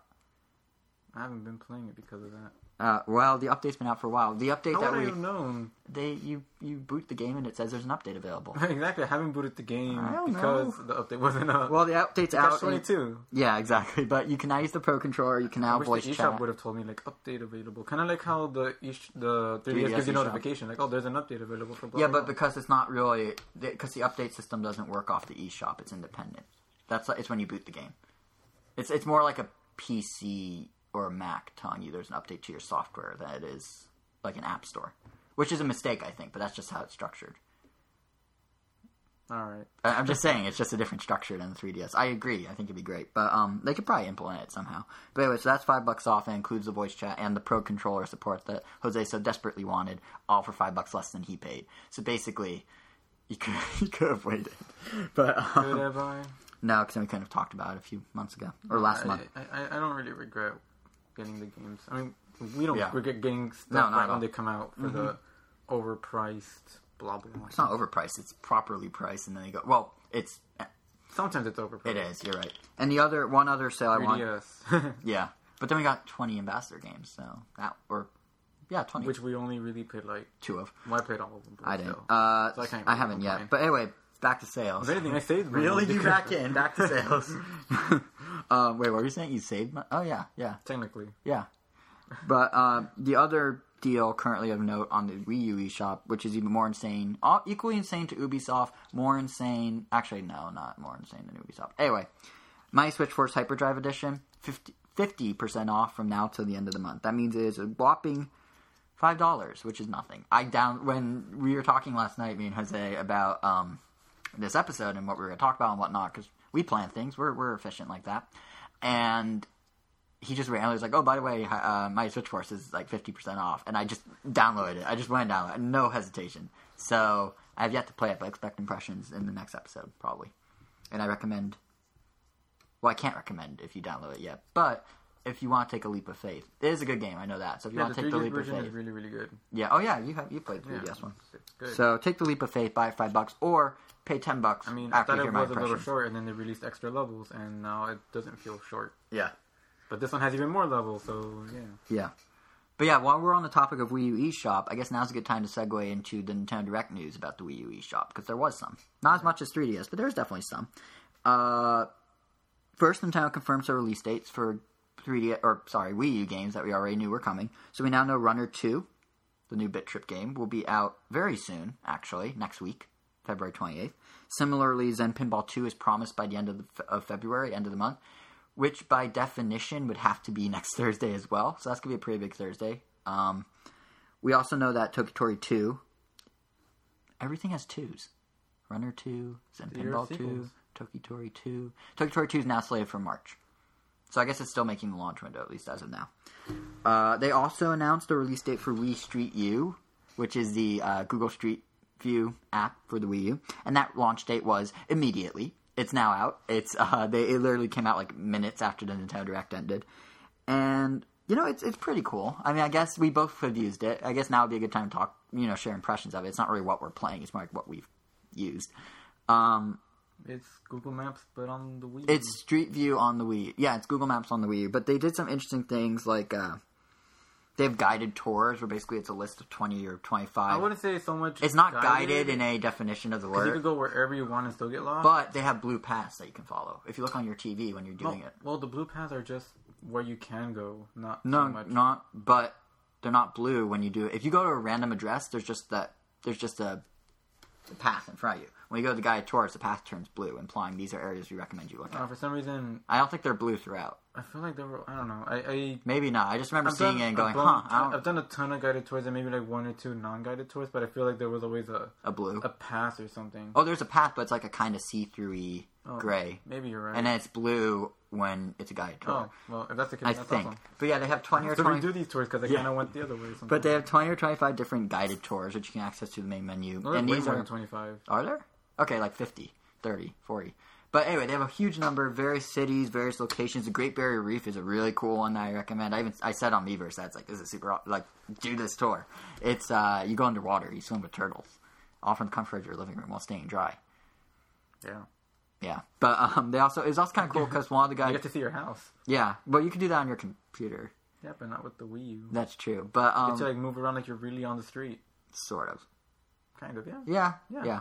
but um, Like, like you're on your street holding a tablet in front of you. Yeah, but it, it was neat that like because this came out right after I came back from my Italy Israel trip, and one of the guide tours was Ven- was uh, Florence, Italy, which I spent a day in. So it was really cool to like just go right back where I was, like walk the exact same path I walked. I, I know it sounds like super kind of like lame and cliche, but it was just kind of neat to be like I was just there. But um, yeah. So the interface itself, like you said, it's kind of like you're there in the sense that it's a lot like Panorama View, which not very many people got to play because it was never released, at least not yet. But I tried at Comic Con last year. Basically, it's like you're in a little bubble. So you have the gamepad in front of you, and you pivot left, right, you pivot up, down, you look around, you spin around, and it will move with you. If you prefer not to move the controller, you can just move the stick to do the same motions. You hit, I believe, A to go forward in whatever direction you're facing. If there's an arrow allowing you to go down that path, and yeah, it's basically Street View, but it's controlled very smoothly with the gyro of the Wii. The only thing I think they could have gotten better is the looking around. Like, if you're not gonna move around with the gyro, you Yeah. have to move with the analog. But the analog kind of it's finicky a little. it, it resets to the neutral position every single time. So if you're going in a straight, if you're going straight, and then all of a sudden the street curves, you're gonna have to turn the 3ds to where the street curves. Otherwise, you're gonna have to keep Wii U, holding the Wii. U, Wii U. the Wii U gamepad. You're gonna have to keep holding the gamepad in that direction where the street curves. Otherwise, you're gonna have to like. Hold Yeah, the but I, analog I wonder if that's direction. a I wonder if that's a problem with Google Street View technology because I feel like that's how it is on Google Maps. Like if you look at Street View of your house on Google Maps, and let's say your house is to the left of the Google car, I don't think you can hold it on your house. I think you have to keep clicking. Like I don't think you'll magically hold. it. I think you have to hold down the mouse, and if you let go, it'll go back to the direction it was facing. Really? Mate, we could try it right so. now. I, I think you just kind of go to it, and that's You might it. be right. Actually, you might be right. Actually, I'm not I, sure. I don't even remember everybody scrolling around like up in that many directions like the gamepad. You you can uh, you can look up and down with Google Maps. I don't think you can go quite as high up or quite as straight down, but you can do a little movement for sure. Oh, wait, But- that's cool. Yeah, no. The the thing is, and the nice thing is, and on the TV as you're doing your street viewing, you have a view of the city. You have a city map, and it can either be just like a data driven map with you know, um, you know, vectors and whatnot, or you can do satellite view. Or if you want to show what you're looking at on Google Maps, you uh, are on the gamepad. You could switch the screens and either have the map on your touchscreen, or you can have it mirrored on both screens. I think you got the map on the touchscreen. yeah. mean- So it's, it's it's cool in the sense that like it's fun to mess with, but I do not see how this is practical for any use beyond the two minutes. Like, oh, this is neat, I mean- or maybe the half an hour of exploring some cities you've always wanted to see. I mean, just classify this under why not? Yeah, exactly. It's like, and here's the thing: it's free temporarily. It's free for the first however long, the first month or two maybe. So go download it, play with it. It's fun to mess with. It's just not like a killer app by any means. It's just a fun little toy. Yep. With that said, though, I really wish they made a Miiverse community for it, which is nice because you talk about cool things to see. But I really wish they include screenshot functionality for this app. I We Street View does not. I'm guessing Oh. because I don't want you posting anything offensive because some of the stuff on Street View isn't the most pleasant to see. Or like, oh, don't post your house. Or don't post your house. Yeah, I'm Or sure there's someone's house. Yeah, there's probably. I know where you live. Yeah. This is your house, isn't it? Well, hey, Nintendo already threw me in a van, so clearly they don't care about my privacy. Well, it's not like you can't post an address. No, I know. Yeah, um, but I'm, it's probably privacy, right? More so than Yeah. than offensive images. But either way, screenshots would have really, you know, done a little more. But still, it's a fun toy, so check it out. Um, bigger news than that, than Wii Street U, is Nintendo announced a very big. This is the last of Nintendo Direct, and it's also a very nice bookend for all the Nintendo Direct news because it brings us back to the year of Luigi, and that is Nintendo announced um, the year the uh, sorry New Super Luigi U DLC for New Super Mario Brothers U. Basically, it's a full fledged expansion pack for the game, 80 plus levels reworked, only featuring Luigi, no Mario. Um, basically, it's gonna be like the same worlds as what you already have, just new level design. And Iwata said that this is essentially like they're building an entirely new game, so it's gonna take a little while. But when it hits, it'll be eShop only, and it'll be a full expansion. And quite frankly, it will be how all DLC should be done. This is how you do it. I don't care if it's twenty bucks, which it probably will be. This is how you do it. You release a full fledged game, then a year later you come back and go, "Hey guys, check this out." Whole new game, basically on the same engine. Like I could see them very easily doing this for a couple years. They could do like a Peach one in 2014. They could do Toads in 2015. Uh, like they can easily extend the life of this game and stay true to One their for each toad. yeah, yeah. But they could still- they could do a version, Wario they could do a Wario World ish like Wario Land style one of sorts. Like they can Nintendo likes to Nah, say they only work. yeah you never know. Nintendo likes to say they only do one 2D Mario per platform. Here's how you extend the life and keep making money off it and make it a true evergreen title. Is you keep doing these every year. Like it, it's really smart. And plus, the fans are happy because it's basically a whole new game. Same That's engine, true. sure, and it's like half the price of assuming it's for like twenty bucks. I mean, with the exception of the challenges, I haven't been doing that game anymore since I five, uh, five started. Yeah, So It's like what? So yeah, every year you get free. You get not free, but you get a big update. Yep. It's like releasing a whole new game at a discounted price. hopefully it's free for the first day. It won't be. Yeah. There's no way it will be. But that's it for Nintendo Direct. Although there's still a lot of other news. Um, from mostly from third parties, but Nintendo did make one announcement through CoroCoro magazine in Japan, which is basically Japan's main source for all Pokemon news. Uh, and that was there's a new Pokemon Rumble coming to the Wii U, and guess what it's called? Pokemon Rumble U. Yeah, because they're creative. They didn't call it Pokemon Rumble with a lowercase r, a capital U, which would have been so much better. Well, But yeah, uh, anyway, it's it's a new ent- entry in the Pokemon Rumble series. Naturally, the first one, as you may recall, was on WiiWare. Then they released, and it was download only. Then released Pokemon Rumble Blast on 3DS, and that was in stores and eShop. And now this is back on eShop. It's basically the same game. You still have toy Pokemon fighting each other. The, the twists this time are all 649 Pokemon that are currently in the world of Pokemon. You know, uh, red and blue all the way through black and white will be in this game in one way or another. You can have 100 of them battling at a one moment, and it'll have four player support at first for the series. Oh. So that's set to hit spring in Japan. It hit in spring in Japan. No word on a Western release, but considering the other games came over here pretty quick, I imagine we'll see it on the Wii U eShop probably late spring, early summer is my guess. And my only thought on this is Nintendo, do what the people really want. Stop making Pokemon Rumble and make a new Pokemon Snap already. The gamepad is the perfect viewfinder. Just do it, please. I will throw money at you to make this happen. And by money, I mean I'll throw whatever the MSRP is and not anything more because I can't fund your development. But do it. oh snap! No, that doesn't work because there was no moment where you're like, oh snap, unless like, oh snap, he's bossing around Nintendo. Yeah, Oh, okay, fine. Jason taking initiative. I don't know. Not really. just just expressing my opinion as a diehard Pokemon Snap lover. But yeah, so that's uh, that's all for first party Nintendo news. We got Nintendo Direct, which somehow took us a very long time to talk about. Plus, we have uh, all that, or not all that, but we also have Pokemon Rumble U, and that's just that's that's pretty much what's in store for the 3DS and a little bit of Wii. U. But the Wii is getting a lot. a nice picture of what we're expecting. Yeah, but the Wii is getting a lot more than that. A lot of third party news came out in the last couple weeks. It's actually good news. We were very doom and gloom about third parties in the last few episodes, but now things are a little better. It's obviously not as good as it could be, but they're going in the right direction. Arguably, the biggest news is Watch Dogs, the very highly anticipated Ubisoft game from the developers of Assassin's Creed, is um, among others, is heading to Wii U officially. Uh, retailers started posting pre-order pages for the game before it was confirmed. Like all of them had it, and then Ubisoft tucked the announcement into the bottom of a PS4 press release. In the press release, wasn't there also a banner that said like, "Oh, available for all,", all home consoles, yeah. which means it's coming to the Wii. well, within reason, it's not going to the Wii, but they just meant current gen and next All gen. home consoles. You want to call them out on it? Be my guest. They would argue that they meant like I'm sure there's an asterisk. NES. Yeah, Atari Twenty Six Hundred. But um, what was I gonna say? Yeah, no. So it's kind of funny how they announced it because it was they showed off new Watch Dogs footage at the PlayStation 4 unveiling, and then Ubisoft put out a press release like Watch Dogs coming to PS4, and they had this whole paragraph. And about, if you want to, yeah, and literally it's like at the bottom it's like Watch Dogs will also be available for the PS3, the Xbox 360, and the Wii U, as if it's like already known.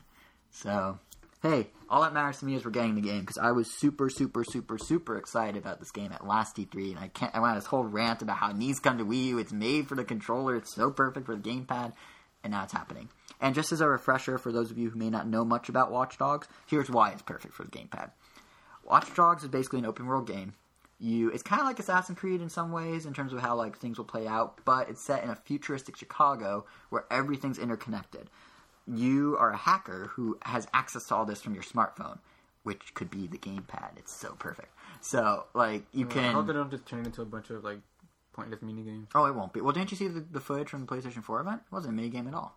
No, because it's on the gamepad. Oh, no, no, no. I, I don't even think they need to. I mean, not that the ones in ZombiU were bad at all. I mean, they kind of worked. I- I- yeah, I hope what if everything just went to like a quick tapping event or something? I don't, I'm hoping it won't be that. I'm hoping they don't do. I'm hoping they don't do it like that. I just want the interface of his phone on the gamepad. So instead of like walking past someone and having an X pop, like a little button icon pop up that shows you can press something to interact, just have the gamepad have an icon appear and you press it with your finger like you would a smartphone app. Like it doesn't have to do any crazy things. Just mimic like what a futuristic Android or iPhone would be like, like that interface. Yeah. That'd be, you know, with a hint of the hacker look. That'd be cool. But anyway, what the game is, so, like I said, it's open world. You're in a futuristic Chicago, and you're this vigilante who basically uses his phone to get everything done. So you can control streetlights, trains. You have access to private data of individuals. They showed in a trailer that he like hacked a guy. He walked past a guy, hacked him, and then took money out as him from the ATM, and then like went gone in a firefight with some other guy, and then had to jump on a train to avoid the cops. When he jumped on the train, and he had to to jump on a train, you hack the train, so you stop the train, you get on the train, and it starts again. And of course, at one point, to dodge the cops, when he was running, he had the little parking barricade shoot up out of the ground, and the cop car smashed into it, flipped over, all in real time. It was, it was it's cool. It's a cool game. It's hard to describe because Ubisoft's basically emphasizing it's all about the risks of interconnected societies and whatnot, but they're not really showing anything beyond like the basic I mean, gameplay. it- no idea what the actual plot is. No idea what I mean, but just like doing. from what we've it just looks like a modern day Assassin's Creed. It- yeah, but with the hacking. Exactly, modern day. Well, no, that's future. Well, more like slightly futuristic. Yeah, yeah, but, yeah, yeah, yeah. Yeah, it You're seems right. like it's it seems like it's Assassin's Creed. But like the way like, he like like runs around, like it's Assassin's Creed. Yeah, I think it's the same engine or a similar engine. I think it's basically Assassin's Creed with a plot line of like, and like not like a the government like Big Brother's watching you almost plot line, combined with that hackering hacking stuff hackery. But like I, I mean, they haven't revealed anything in terms of how the game, like the structure of the game, or at least I don't think they have, or like what you're actually gonna do, like what this guy's specific story is. So we'll see. But I'm excited. I'm very excited. One game I'm less excited about, but still worth mentioning, is Activision and uh, Rovio are bringing the Angry Birds trilogy to Wii U and Wii. As you may recall, that game hit 3DS last September and it has since gone on to sell a million units on 3DS, Xbox 360, and PS3. Wow. So, which is crazy if you think about it, because it's Angry Birds, Angry Birds Rio, and Angry Birds Seasons, which are three bucks in total on tablets and smartphones for 40 bucks, 700 levels that normally cost you 3 bucks, cost you 40 bucks, aren't as intuitive to play on at least the HD consoles because they don't have touch. And yet it sells a million units. I don't understand this at all. But anyway, it's kind of Wii U and Wii, where I think the controls might make a little more sense on Wii U because you have the gamepad. On Wii, I guess they can mimic how they use the Move on PS3 and let you uh, use the Wiimote almost like a virtual finger that is in midair. Well, like a slingshot. I mean, Yeah. kind of like how they did um, World of Goo. Kind of. Actually, yeah, that would work great now that I think about it. But yeah, so I'm I'm curious to see how they're going to do that. But those games will be hitting the Wii family, or that game, Angry Birds Trilogy, will be hitting the Wii family uh, sometime this year. They didn't really say when. Similarly, uh, we're gonna be seeing a couple indie games hitting the the Wii U sometime this year with no real concrete date. Uh, first up on the well, actually both of them. I think I just said they were indie. Did I just say they were indie? Yeah, you did. They're indie. Let me reemphasize. These games are indie. So first up, actually both of them are interesting because they're both inspired by classic 90s genres that have kind of died out that they're bringing back with modern graphics. So first up, we have the just announced Dusty Raging Fist, which Because we definitely a- need more angry people in the eShop. Ken's Rage. Fist, Oh yeah, Fist yeah, the yeah. Right, right, right. Ken's Rage. I forgot about that. Fist of the North Star. Yeah. Raging Fist. Yes, everyone. There are a lot of fist flailing and flying and punching and whatnot. But so this is uh, it's being developed by a team in Singapore, and it's actually it's made to harken back to days like Double Dragon and Golden Axe, and you play as a you. It has co-op, but you play as one guy fighting wave after wave of enemy, 2D side scrolling. They just swapped out the sprite work for kind of flash animation looking HD graphics. Kind of like Shank. It, it's 2D still, isn't Shank 3D? Shank is 2D. Then maybe it's kind of like Shank. What's the Or- gar- what's the art style of Shank? I don't think it has the same art It's style. like Flash animation. then maybe it's kind of like Shank. Or like the Way of the Ninja. Th- There's those names by. There's those, there's the games, or like kind of like Guacamelee. Yeah, I You guess know what I'm it's, talking about? no. I know Shank though. Shank I'm trying to think if the art style is the same or not because I don't remember what Shank looks like. Uh, It looked very. It looked like it would. I I don't even know how to describe it. Well, either way, you could check out. 2D. well, how about this? We have uh, if you go to episode 37 where we list all the contents of this episode, uh, time stamped as we always do, um, so you can jump to exactly what you want to see uh, or hear. yeah, you should take a stab at it. Anyway, if you go there and you click the link to Nintendo uh, Nintendo Life, who revealed this game on Friday, they uh, have screenshots so you, you can see for yourself. But um, what was I gonna say? Yeah, the game's actually it's interesting because the game is coming to PC and Mac via Steam this spring, but it's actually a different game in the same universe called Dusty Revenge, and then we're getting this prequel to Dusty Revenge in the fall. So they're doing kind of a one-two punch. No pun intended that time, I swear. but that that's uh, Dusty Raging Fist. It's you know just another what looks like a strong indie game hitting the Wii U eShop. So it's worth mentioning. One that I'm particularly excited about, though, and this is the other one that combines an old genre with current graphics, is 90s Arcade Racer. So this game has kind of an interesting backstory. It was um, there's a Greek indie developer, one guy named uh, Antonios Pelekanos. I feel like I butchered that, and he kickstarted this game. And the the project exceeded its Kickstarter goal one day early. It had five days to reach goal, did in four. And then uh, Nicalis, the, the developer and publisher of Cave Story and Ikachan and Night Sky, approached him about helping with the game. And he said, sure. So basically, what's happening now is you got this game with the which is um, an ode to, as the name implies, an ode to '90s arcade racers. So he's this guy's into you know Daytona USA, Virtual Racer, that sort of thing, and he's taking that core Cruis'n USA? probably. Yeah, I'd say that's the same. I mean, that's why I'm excited because I used to love, I used to love like the Cruis'n series, the Rush series, uh, Daytona, all that. I used to. There was an arcade where I lived as a kid, Cyber Station, run by Namco, and they had all these games, and they, I used to play them like all the time. I used to rent Rush Two for the N64 like all the time, more to the point where you'd think I would have just bought it, but I was like eight and didn't really Got a rush out from it? I got rush out of it, yeah. But God, but um, so I'm super pumped about this because this is like right up my eye Because he's taking that gameplay of those games and combining it with the car models and the vibrant graph and you know and the graphics of today, but keeping the vibrancy and the feel of then. Does that make sense? Like it's a mashup. So Nicalis is now lending development resources to get this done. He'll continue to do like the artistic vision and all that, but they'll have their develop. Nicalis will have its developers on it, and because Nicalis is helping, that means it's now coming to eShop as well as a whole bevy of other platforms like App Store and Steam and whatnot. So that should be out later this year. They're going to use the gamepad in some way. They didn't say how. This is also the case for uh, Dusty Raging Fist, where they don't know how they're going to use the gamepad. If at all. if at all. well, they will in some way. Just mimic the TV for yeah, TV player, yeah. maybe. But well, '90s arcade racer might go a little beyond that. They said they Steering wheel? what? Yeah, they said they're The, considering. the, the, the whole um the, the whole touchscreen would just be um. It's not gonna be like, where no, no, no, it's not gonna. Oh, yeah, just pushes you on. yeah. They, I mean, they, they, uh, Nines Arcade Racers team said they're considering three things right now. One is obviously off TV play. The other is the steering wheel, like you said. You probably use gyro and then I guess honk with the touchscreen. and the third one is a rear view mirror, which actually is kind of a neat idea because uh, the old '90s arcade ones you used to have to hit a button on the thing to Yeah, make the rear view pop up. Racing has a rear view mirror, but it's not that useful. I, Yeah. I still find myself pressing the button Yeah. because the rear mirror is kind of small and it looks kind of blurry. Well, yeah, because they have the map too, but they, they don't sound like they're going to do a map for Nines Arcade Racer. So if it's just a constant rear view mirror, that might actually Yeah, I mean, especially if it's like developed from the beginning. I mean, Right. not just like, Yeah. like oh, here's the rear view mirror. Yeah, but like I said, I'm super excited about this because I love those arcade racers. In fact, I'm actually really excited about racers in general. I mean, Need for Speed Most Wanted, I'm also looking forward to that one. And Criteria, Criterion, who did the game, they're the ones developing the Wii U version. They're not outsourcing it. It's not like a bad, crappy late port. They are on top of it. They are. They recently showed Like it to started over. It's like gonna. yeah, literally. They well, they didn't start over. Oh, they yeah. just picked up where they left off instead yeah, of just stopping said, and right, going. guys, let's just how do we make this game good? Yeah, because uh, Alex Ward, who's one of their head uh, developers there, he was saying that it'd be embarrassing to release it on Wii U after PS3 and 360 with no changes or no enhancements or nothing Wii U friendly.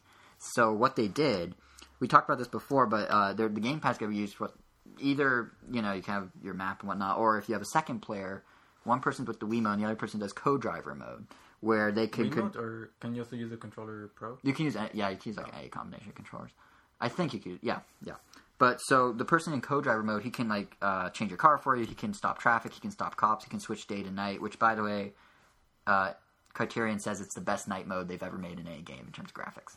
And part of the reason of that is because um, Most Wanted for Wii U, or as they're now calling it, Most Wanted U, actually has the best graphics overall out of the console versions. What they did is instead of up instead of pouring over PS3 and 360s versions, they used the extra memory of the Wii U to downscale the PC version. So the Wii U one sits somewhere between the very high spec PC version and the console and its console counterparts. So like the textures are way better, the draw distance is better, the frame rate is is uh better.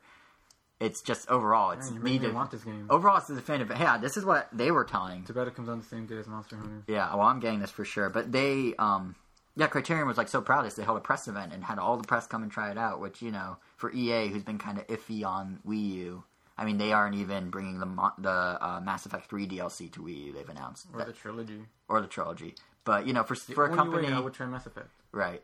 But for a company that's like kind of, you know, no Tiger Woods this year, maybe no Madden, for company that's been very iffy about the Wii U, it's nice to see them publish this game that had so much uh, extra shine put on it. But yeah, back to co-driver mode. Um, like I mentioned, so you have the co-drivers, and it isn't just a simple like, oh, we need, you know, we want to like sh- slap on some co-op thing. They said that what they did is they read all the Iwata Asks interviews where he talked about the philosophy of the Wii U, and then they waited till the system was out, played it at home, played like New Super Mario Brothers U and that sort of thing, and then went back to the, the you know back to work and said, okay, we need to do something following that philosophies for Wii U. So they internally call this co-driver mode father and son mode because they imagine you know it'd be like a dad helping his kid play or whatever, and So it's like you're a dad running away from the cops with your kid. yeah, exactly. In the passenger seat. Exactly. But there's one. Well, no, other way around. The kid's driving, and you're the one that has. It's like driving school. The kid's driving, or you're driving, but the the instructor has that extra brake pedal. That's true. They would have the gun. Yeah, and the extra. I don't think there is And the extra brake pedal. That was my point. Yeah. Yeah. But um, in fact, I read in one interview. I don't know. if I didn't see this anywhere else. I don't know if it's true. But apparently, the person with the gamepad can even take control of the car if the if the person driving the car needs help. So that's kind of neat. Like it's one of those things that like I might not need it, but it's I'm just kidding. no, but I mean, like, who's gonna? Not like I'm, gonna have someone sitting next to me at all times. But like, imagine if you're like an eight year old kid. Like, it'd be super fun. Or yeah, even us too. It'd be super fun. So I'm I'm kind of like all amped up right now because I'm really like it's really cool to see a developer actually care. And similarly, it's also um, the first Wii U third party game to use Miiverse. Uh, part of the reason they delayed it, and instead, originally the rumors were true. Originally, it could have been out on launch day, but they wanted to wait for the online infrastructure to become clear, since they have Autolog, which is this whole very deep in-game thing where you get notifications and Ghost Race and all this other stuff. So they waited, and by waiting, they were able to do the Miiverse integration. So it's going to work kind of like Mario U or Nintendo Land, where when you um, have an achieve when you achieve an achievement on the uh, Autolog, when Autolog has you complete a challenge, you'll have the option to post it to Miiverse that challenge. That you that message will be tagged with the challenge you completed. You could click tag, view people that also completed it, that sort of thing. Plus, they're gonna do things like uh, you know you can share screenshots. You can your Mii's will be on billboards around town, like all sorts of little things like that. So it's kind of cool that they actually took the time to really use all the features of the Wii U to their full extent. Yeah. So But you need NFC. yeah, but no one's using, no one's doing. NFC yet. Oh, yeah. As I told, I'm so proud of this. As I told Geoff Keighley of Spike TV and Game Trailers uh, on Twitter the other day, and then he retweeted, uh, not to brag, humble brag, um, not very humble brag, just straight up brag. Uh, NFC's not coming until the end of the year, so for Wii U, really, at least Nintendo's first party efforts. But going back to Need for Speed for a sec, I just want to make a point that this, this is how third parties should do Wii U games. I'm serious. Like, it, I So on this understand. podcast we got we have how you should do DLC and how you should Yes, do third party. because it's suddenly everyone. It's like clicking with people. Nintendo gets DLC. Criterion in particular gets um, being a third party. being a third party. I mean, their last game for Nintendo was Burnout Two on the GameCube, and the GameCube one many considered the best of the three because it apparently it was built natively for GameCube and then ported to the other two. Oh. So these guys have kind of had an interest in Nintendo, but you know, Nintendo's path diverged from what Criterion wanted to do. They went with HD. Nintendo went with Wii. But now that they're back together, it's kind of cool. But seriously, this is how I do it. Like, if you have a delayed port, I can understand. I mean, I would rather not have a delayed port, but if you have a delayed port, you better do it like this and have all these cool features. And speaking of delays, transition time. Check out this awesome transition. Speaking of delays, remember Rayman Legends? Remember that game that got delayed? There's a whole uproar, and Ubisoft became Ubisuck, and everyone was mad Why? because it was delayed seven months, even though it was finished.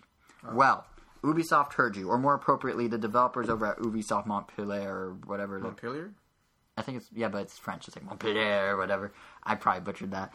Uh, No, they no, we pronounce it however we want. we're Amer- it's America. We do what we want. But they uh, they heard the cries and anger and whatnot, and they responded with a very cool freebie for Wii U owners. So Rayman I think, I think this is a good thing. Now we get a game eventually and a free cool mode. Yeah, well, the mode will be in the final game. We're just getting it early.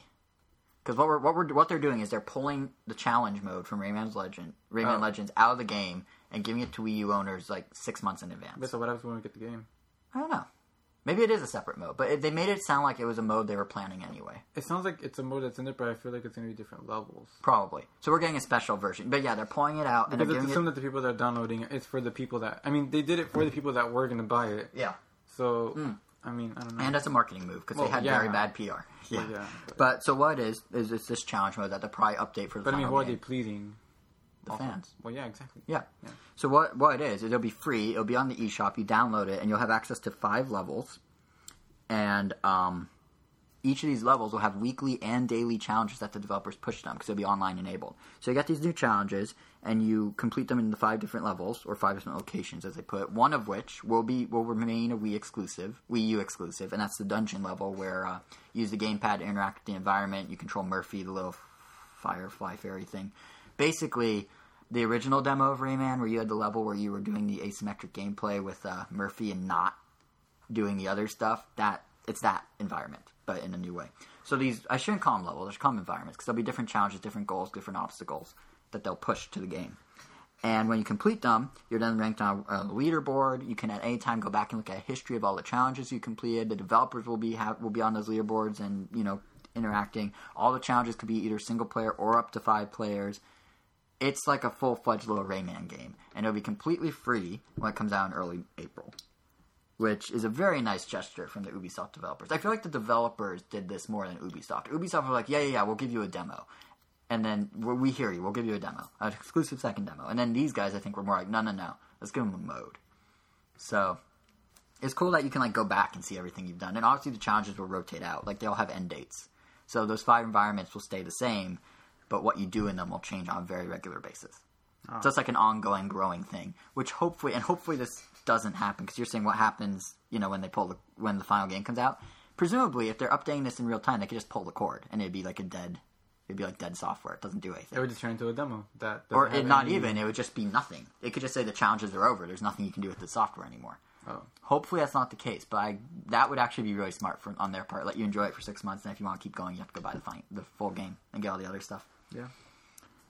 But still, very very nice gesture from the developers, and uh, you know I'd rather have the full game, but take what you can get. That's it for third party Wii U news. Um, we still have more news though. Okay, so we've talked Nintendo Direct, we've talked third party games. Now, of course, as we do every month when NPD releases its sales numbers, it's a Jason Sales Corner. This one's a little briefer. Uh, Nintendo didn't actually release their own number. briefer, he means like half an hour long. No, not even. It's like a couple minutes. Um, more than a couple, like five or six minutes. So basically, here, here's what happened. So Nintendo or NPD released their January 2013 numbers. Uh, January 2013 was what they call a five week period of reporting. Uh, normally, obviously, January is a four month. I mean, a four week month, not a five week. So uh, these numbers are slightly skewed. Like what NPD does is every few years to match up because they do exactly four weeks. They don't do like exactly a month. So to match up all these dates and numbers and whatnot, they adjust, which means they have these five week periods.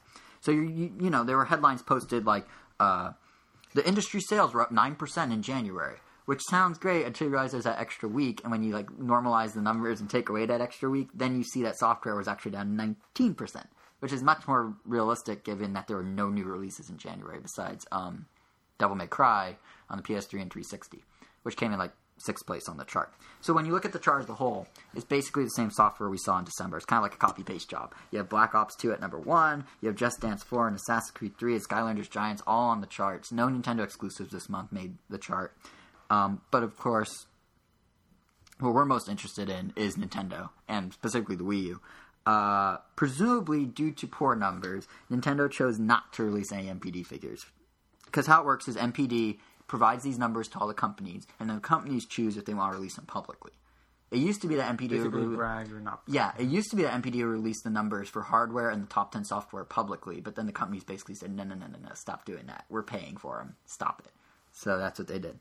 As such, we don't have 3DS numbers this month. We don't have DS or Wii. And what we do have is only Wii U numbers that, thanks to the internet, were leaked by CNET originally. And CNET's a reputable source. They're a big tech site, so it's probably true. And what it comes down to, and this is why Nintendo didn't release them, is in January, the Wii U moved 57,000 units during that five week period. That means per week, it sold 11,400 units. Wow. Now, to give some perspective, because I mean, yeah, that sounds low, but you know, if you don't know much about sales numbers, what does that mean? Like, oh, 11,000, that's that's more than 5,000. That's good, right? Not exactly. Um, the number, the the gang at uh, Gamasutra who do all these like sales data charts and reports, they crunched some numbers about the Wii U and actually came to some interesting conclusions. And that's that that and that's uh, that the Wii U numbers are in fact really low. So if you didn't go whoa when you heard the number, I'll pause for a second and let you go whoa. Okay, did you whoa? Good. All right. So uh, basically, what they did is they compared the worst weeks of every console in the last two generations in their time as like the console of the company. For example, they looked at like the Wii's worst week before the Wii U came out, or the GameCube's worst week before the Wii came out and replaced it, or the PS2's worst week before the PS3 came out. Does that make sense? Yeah. Yeah, so they looked at all that, and what they saw, you know, and what they, and it gives a good perspective of how the Wii U is doing. So the PS2, for example, its lowest sales week, and they looked at weekly numbers specifically, like a weekly. They looked at the month and then broke it down, you know, divide by four to get the number of weeks or whatever. So in the case of PS2, um, its weakest number back in 2000 during the height of its shortages, right after it came out, was 46,900 units per week. Reminder: the Wii U sold 57,000 for the whole five week period, and this is 46,900 per week. So that should give that was the best of the worst, so to speak.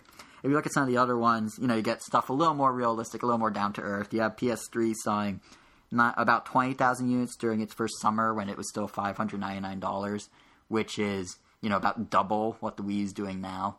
And that was at PS3's worst. So those comparisons, you know, people are always like, well, PS3 recovered. It was already at it's like double. less than half of that. I know. Yeah. Um, the original Xbox, following its launch before it had a price cut and really like picked up momentum, that saw also about twenty thousand. PS3 was at uh, nineteen thousand seven hundred at its worst. Original Xbox was at nineteen thousand four hundred. 360, right? No, original Xbox. Oh. Original Xbox. I'm just pulling some, like, giving you a sense of the, Yeah, yeah. you know, just picking. You can view all these numbers. I linked to the article once again on episode 37, po- on the episode 37 post on the site. But you know, it's just to give you a feel. What really, what's really of interest because everyone's like, oh well, Nintendo's kind of its own path. So here's Nintendo's numbers. The worst GameCube week ever was a total of 8,100 units. Whoa. That's less than what the Wii U sold, right? So that, that can't be too bad, right? And then the Wii's worst week was 11,800. That it's very close to what the Wii U sold this month, right? Only 400 different, right? That can't be too bad. Except, here's the catch. Both of those numbers I just listed were from the month before their successor came out. It's like six years into their life. The GameCube's worst month was literally the October before the Wii. The Wii's worst, uh, sorry, Wii's worst month was last October, a month before the Wii U. So basically, the Wii U's best week or the Wii U's January week weekly number is currently sandwiched between the absolute low point of the GameCube at its, the end of its life and the absolute low point of the Wii at the end of its life. And this is the third month of the Wii's life. Hopefully, that paints a bit more of an accurate picture of how low these numbers are.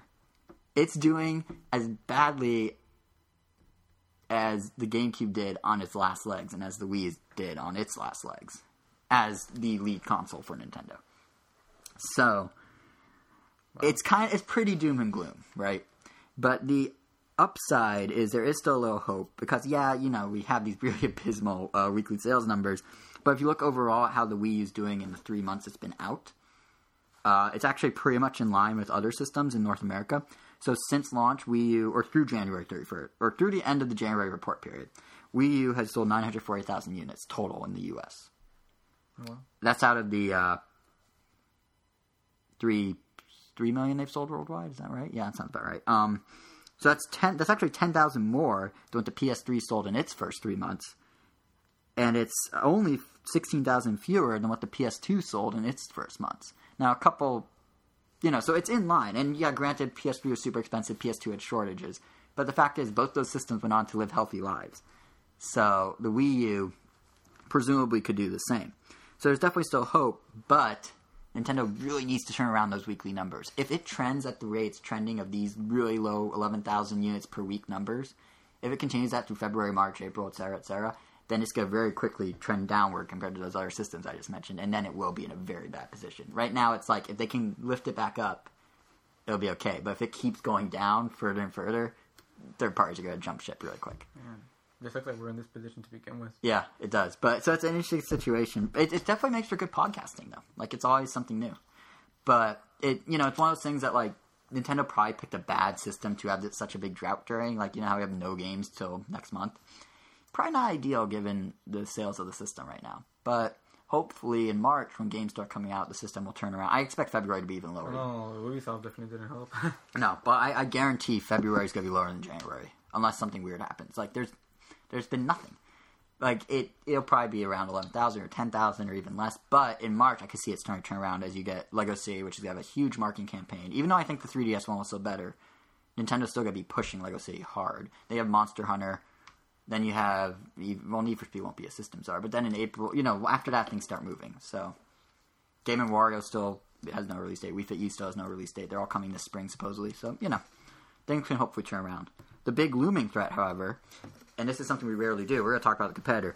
The big looming threat is the new PlayStation, PS4, which was announced in a very dramatic two-hour. Well, it wasn't that dramatic, but the first minute of that press conference that Sony did was like the most like hype thing I've seen in a long really time. Long. Yeah, the con- well, Sony conferences are always insanely long, but they, it's weird because they announced a lot, but they announced like they left out a lot. They announced a lot while leaving out a lot, if that makes sense. So here's what we do know: the PS4 is going to be built around a more developer friendly, what they're calling supercharged PC architecture, which means it's going to be much easier to develop for than PS3 was and the PS2 was, which were both a bit harder because they had their own unique chipsets and whatnot. Uh, like PS3 had Cell, remember Cell, that buzzword, the Cell processor. Um, it also is going to have a slew of social features that include uh, video streaming and screenshot sharing. They're working with Facebook and Ustream to integrate your friends and your streaming all into one place within cool. PSN. Yeah, it's like its own social network within PSN. It's very Miiverse without the Mii's. Yeah, you can do backseat gaming from yeah. other people's houses. Yeah, they do. They do. Um, hijack people's games from exactly. They're doing what they're calling uh, PlayStation Cloud. It's from they bought a year ago. They bought Gaikai. They were on uh, OnLive's biggest competitor for streaming gaming, and what Gaikai has brought to them is a bunch of stuff like you said, uh, streaming. You can basically hijack your friend's game. So at any time you can watch your friend stream and if you watch your friend stream and get and they get stuck, you have two options if they let you. One, and of course there's a chat window as well, so you can talk with them. One is uh, you can literally take over the game. They'll stream it through Gaikai technology to their system. And you could play their game for a minute to get them past whatever hurdle. The others Oh, they have. that means you could kind of get away with not having to buy a lot of games. Just hey, you just leave your PlayStation on and like let me. I'm sure there's a time limit. I don't think I don't think I don't think Sony's gonna be that dumb. Well, It'd be awesome, Even but- with the time limit, We just play it in little half hour bursts. No, I'm sure it's like a two minute time limit. It's just to get you past obstacles. two the minute, other, two minute bursts. Then yeah, that it will be annoying, but hey, it's a ten hour game. It only take me a long time. you know, you know, someone's gonna abuse it somehow. Oh, I'm sure. But well, here, well, yes and no. I'll get to that in a sec. The the other thing you can do is director mode, where you can literally, if the developers allow, it, you can drop items into other people's games as you watch their stream to help them. Huh. So kind of neat. Um, now the thing with that, and they're also using these cloud services for um, the Vita has a new lease on life because it's basically going to become a Wii U gamepad in a way. It can be used for uh, basically off TV play. Sony, so I love how Sony introduced it. Have you? Let's say you're in a boss battle and someone wants to use a TV. Well, now you have a solution. Yeah, we already had it. It's called the Wii U. But anyway, they're, what they're doing is they basically will turn the uh, PS4 into a little server, streaming server, and you can stream the game to your It's Vita. two hundred and fifty bucks. Yeah. Yeah, it's 250 bucks, but um, you can stream it to your Vita and then continue on your Vita, and it'll just be streaming exactly what PS4 is playing. Now, apparently, this only works when they're on the same Wi-Fi network, and they have to code it into each game, but it's there. Their their ultimate goal is to have every game support so we'll see. It's basically like off TV play. Um, so using the cloud for that, they're also using the cloud to let you uh, demo any game instantly before you try it. It's not just going to be a game demo. You will be streaming a chunk of the game, which is what Gaikai's business model was before they got bought by Sony. Was demos that you you know you play X number of minutes, but it's the actual game. Yeah, Um, that's how I played um Dead Rising. Did it? Yeah, on Gaikai. Oh, I didn't even know you used Gaikai. Well, Huh. no, just just that one time because I was curious of what it was. I'm like, whoa. Oh yeah, I also played a little bit of Crysis, but since I wasn't playing with a mouse, the trackpad on the mouse. Oh yeah, that'd be awful. Can't exactly right click. Yeah. I mean, that Yeah. And all this cloud stuff. Or middle click. How would you even accomplish that? you can't really. Yeah. But all the all this uh, cloud stuff that Sony's doing also will extend to being able to uh, use an official PlayStation app on your tablet or smartphone to, you know, watch um, other people play or check updates on stuff, or even download games to your PS4 when you're away. So I mean, isn't that what Nintendo wants to do? yeah, Nintendo wants to do that too. At least the uh, download stuff from afar. But all now here's the thing. This all sounds super cool, right? But Sony hasn't said anything about pricing. We don't know if it's gonna if it's gonna stay like PSN now, where it's free, or if it's gonna be behind a, be behind some sort of to paywall. It has to be. I would That's be shocked. lot if- of bandwidth and all that. I imagine it would be fifty bucks a year, like Xbox Gold, Xbox Live Gold. That's my guess. It'll be as much as a competitor. So Yeah, yeah. But so it's an insane amount of bandwidth. And then I wonder what that would do with um, PlayStation Plus. Are they going to continue that? 'Cause- PlayStation Plus will probably be rolled into it. You'll yeah, probably get it'll probably be PlayStation. transfer anything from your old PS3. Yeah, that's another thing. Is everyone's like, oh, Nintendo sucks at like you know being digital and letting you transfer things. At least the Wii lets the Wii U lets you bring over your Wii games, even if they're in a self-contained. Yeah. I mean, the, currently, the other people never really had a chance to do that because they just had an Xbox or a PS3. yeah, currently the plan for PS4 is you cannot transfer over any PSN content and is not backwards compatible. They may allow sh- cloud based. They're Wait, planning the PS4 is not backwards compatible. not not not natively. What they're going to do is you can cloud stream through the Gaikai tech PS3 games and PS2 games and PS1 games, which will be running on servers somewhere. Mm. So it's like Virtual Console, except you don't have them physically. And if you want to do PSN, they say they have they, they could conceivably do an emulator or something, but they have no plan that, plans at the moment. So that's interesting. But on the li- on the upper on the back to the positives about PS4 because it is very interesting tech. Like the system features really actually are quite interesting. Um, they're really big on instant on, which is something that uh, us as Wii U owners can certainly relate to since it takes like five minutes to open anything on the Wii U. Um, the thing is, the PS4 has a chip that'll keep it in a save. That'll basically uh, they have RAM dedicated to a save state, like a low power save state. So when you turn off the system, it'll just remember exactly where you Yeah, were. it's like sleep mode. Yeah, it's basically a glorified sleep mode. It's like the 3DS sleep mode, except it's for a major gaming console. Like it'd be like if Wii U had a P- had the 3DS sleep mode. Yeah.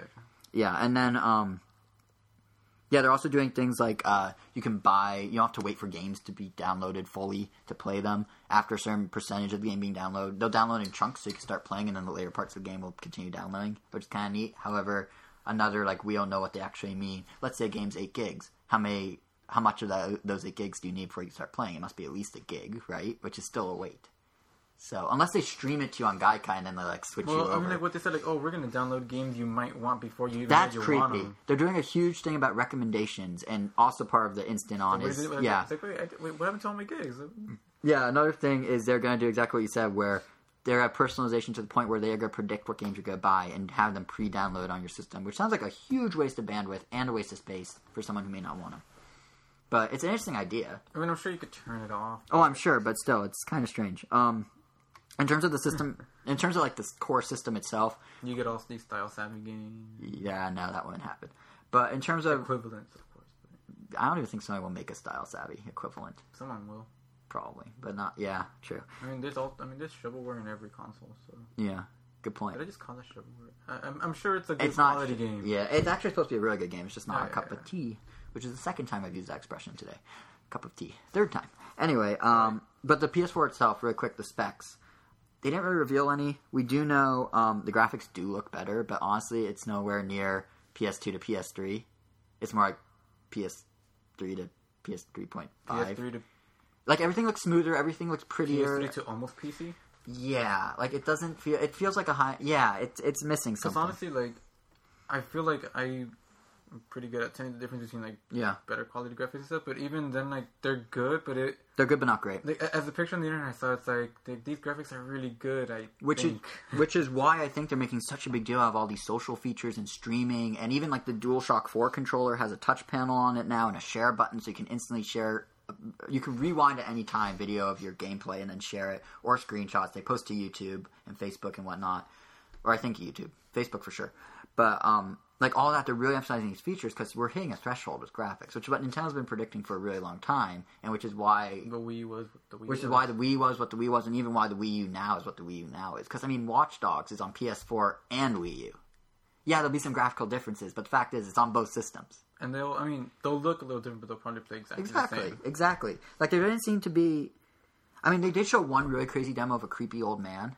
I don't know if you remember that. Oh yeah, Polygon. First we yeah, had, thirty. Yeah, they're like we had ten thousand polygons, and fifty thousand. Now we have thirty thousand. Look at this creepy old guy. And he looked really creepy. Like he looked. It was like uncanny valley Yeah. moment. It was really impressive. But he was floating. He had no body. Had no background. Yeah, when you I mean- start building a world around him, those graphics are going to come down a notch. And they also, did the and same thing what with they're PS3. saying, they're also kind of saying is like, what I kind of got from that is like, oh, you can't really have a true gaming experience without really good graphics.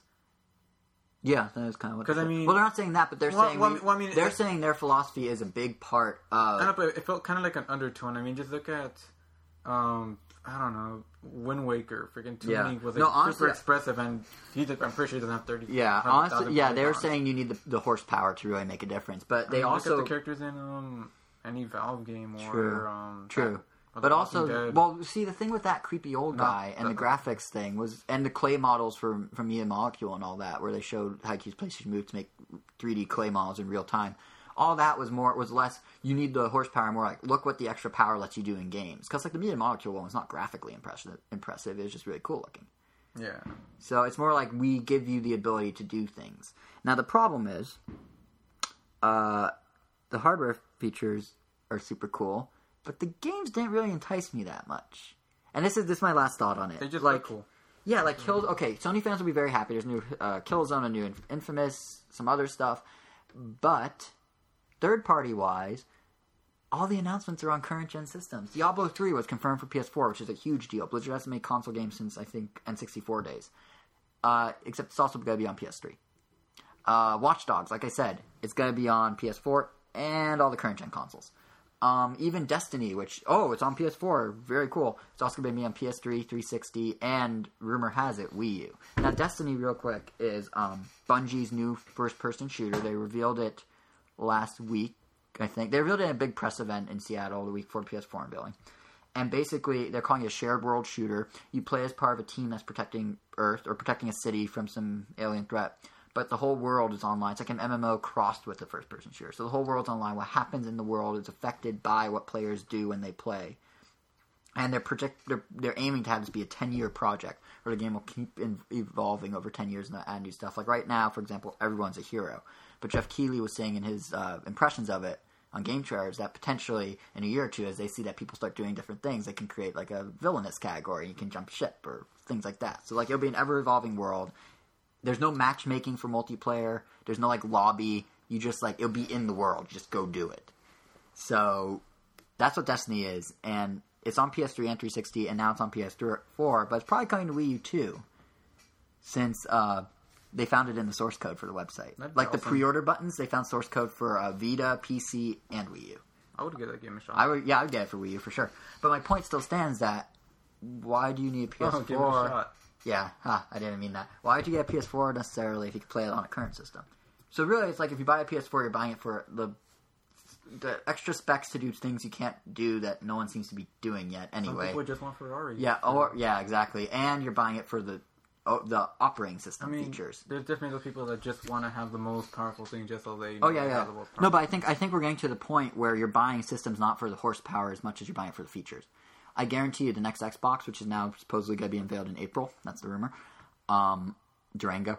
I guarantee you, its big draw is not going to be graphics either. It'll have a bump, but it's going to be all about look how we use Kinect, look how it's your entertainment hub, look at all these OS features, look at all these Look UI. how and Illuma Room OS. would now be a big part of the game. Yeah, exactly. IllumiRoom looks cool, by the way. The fact that like projects It's your whole room with what's going on in the game.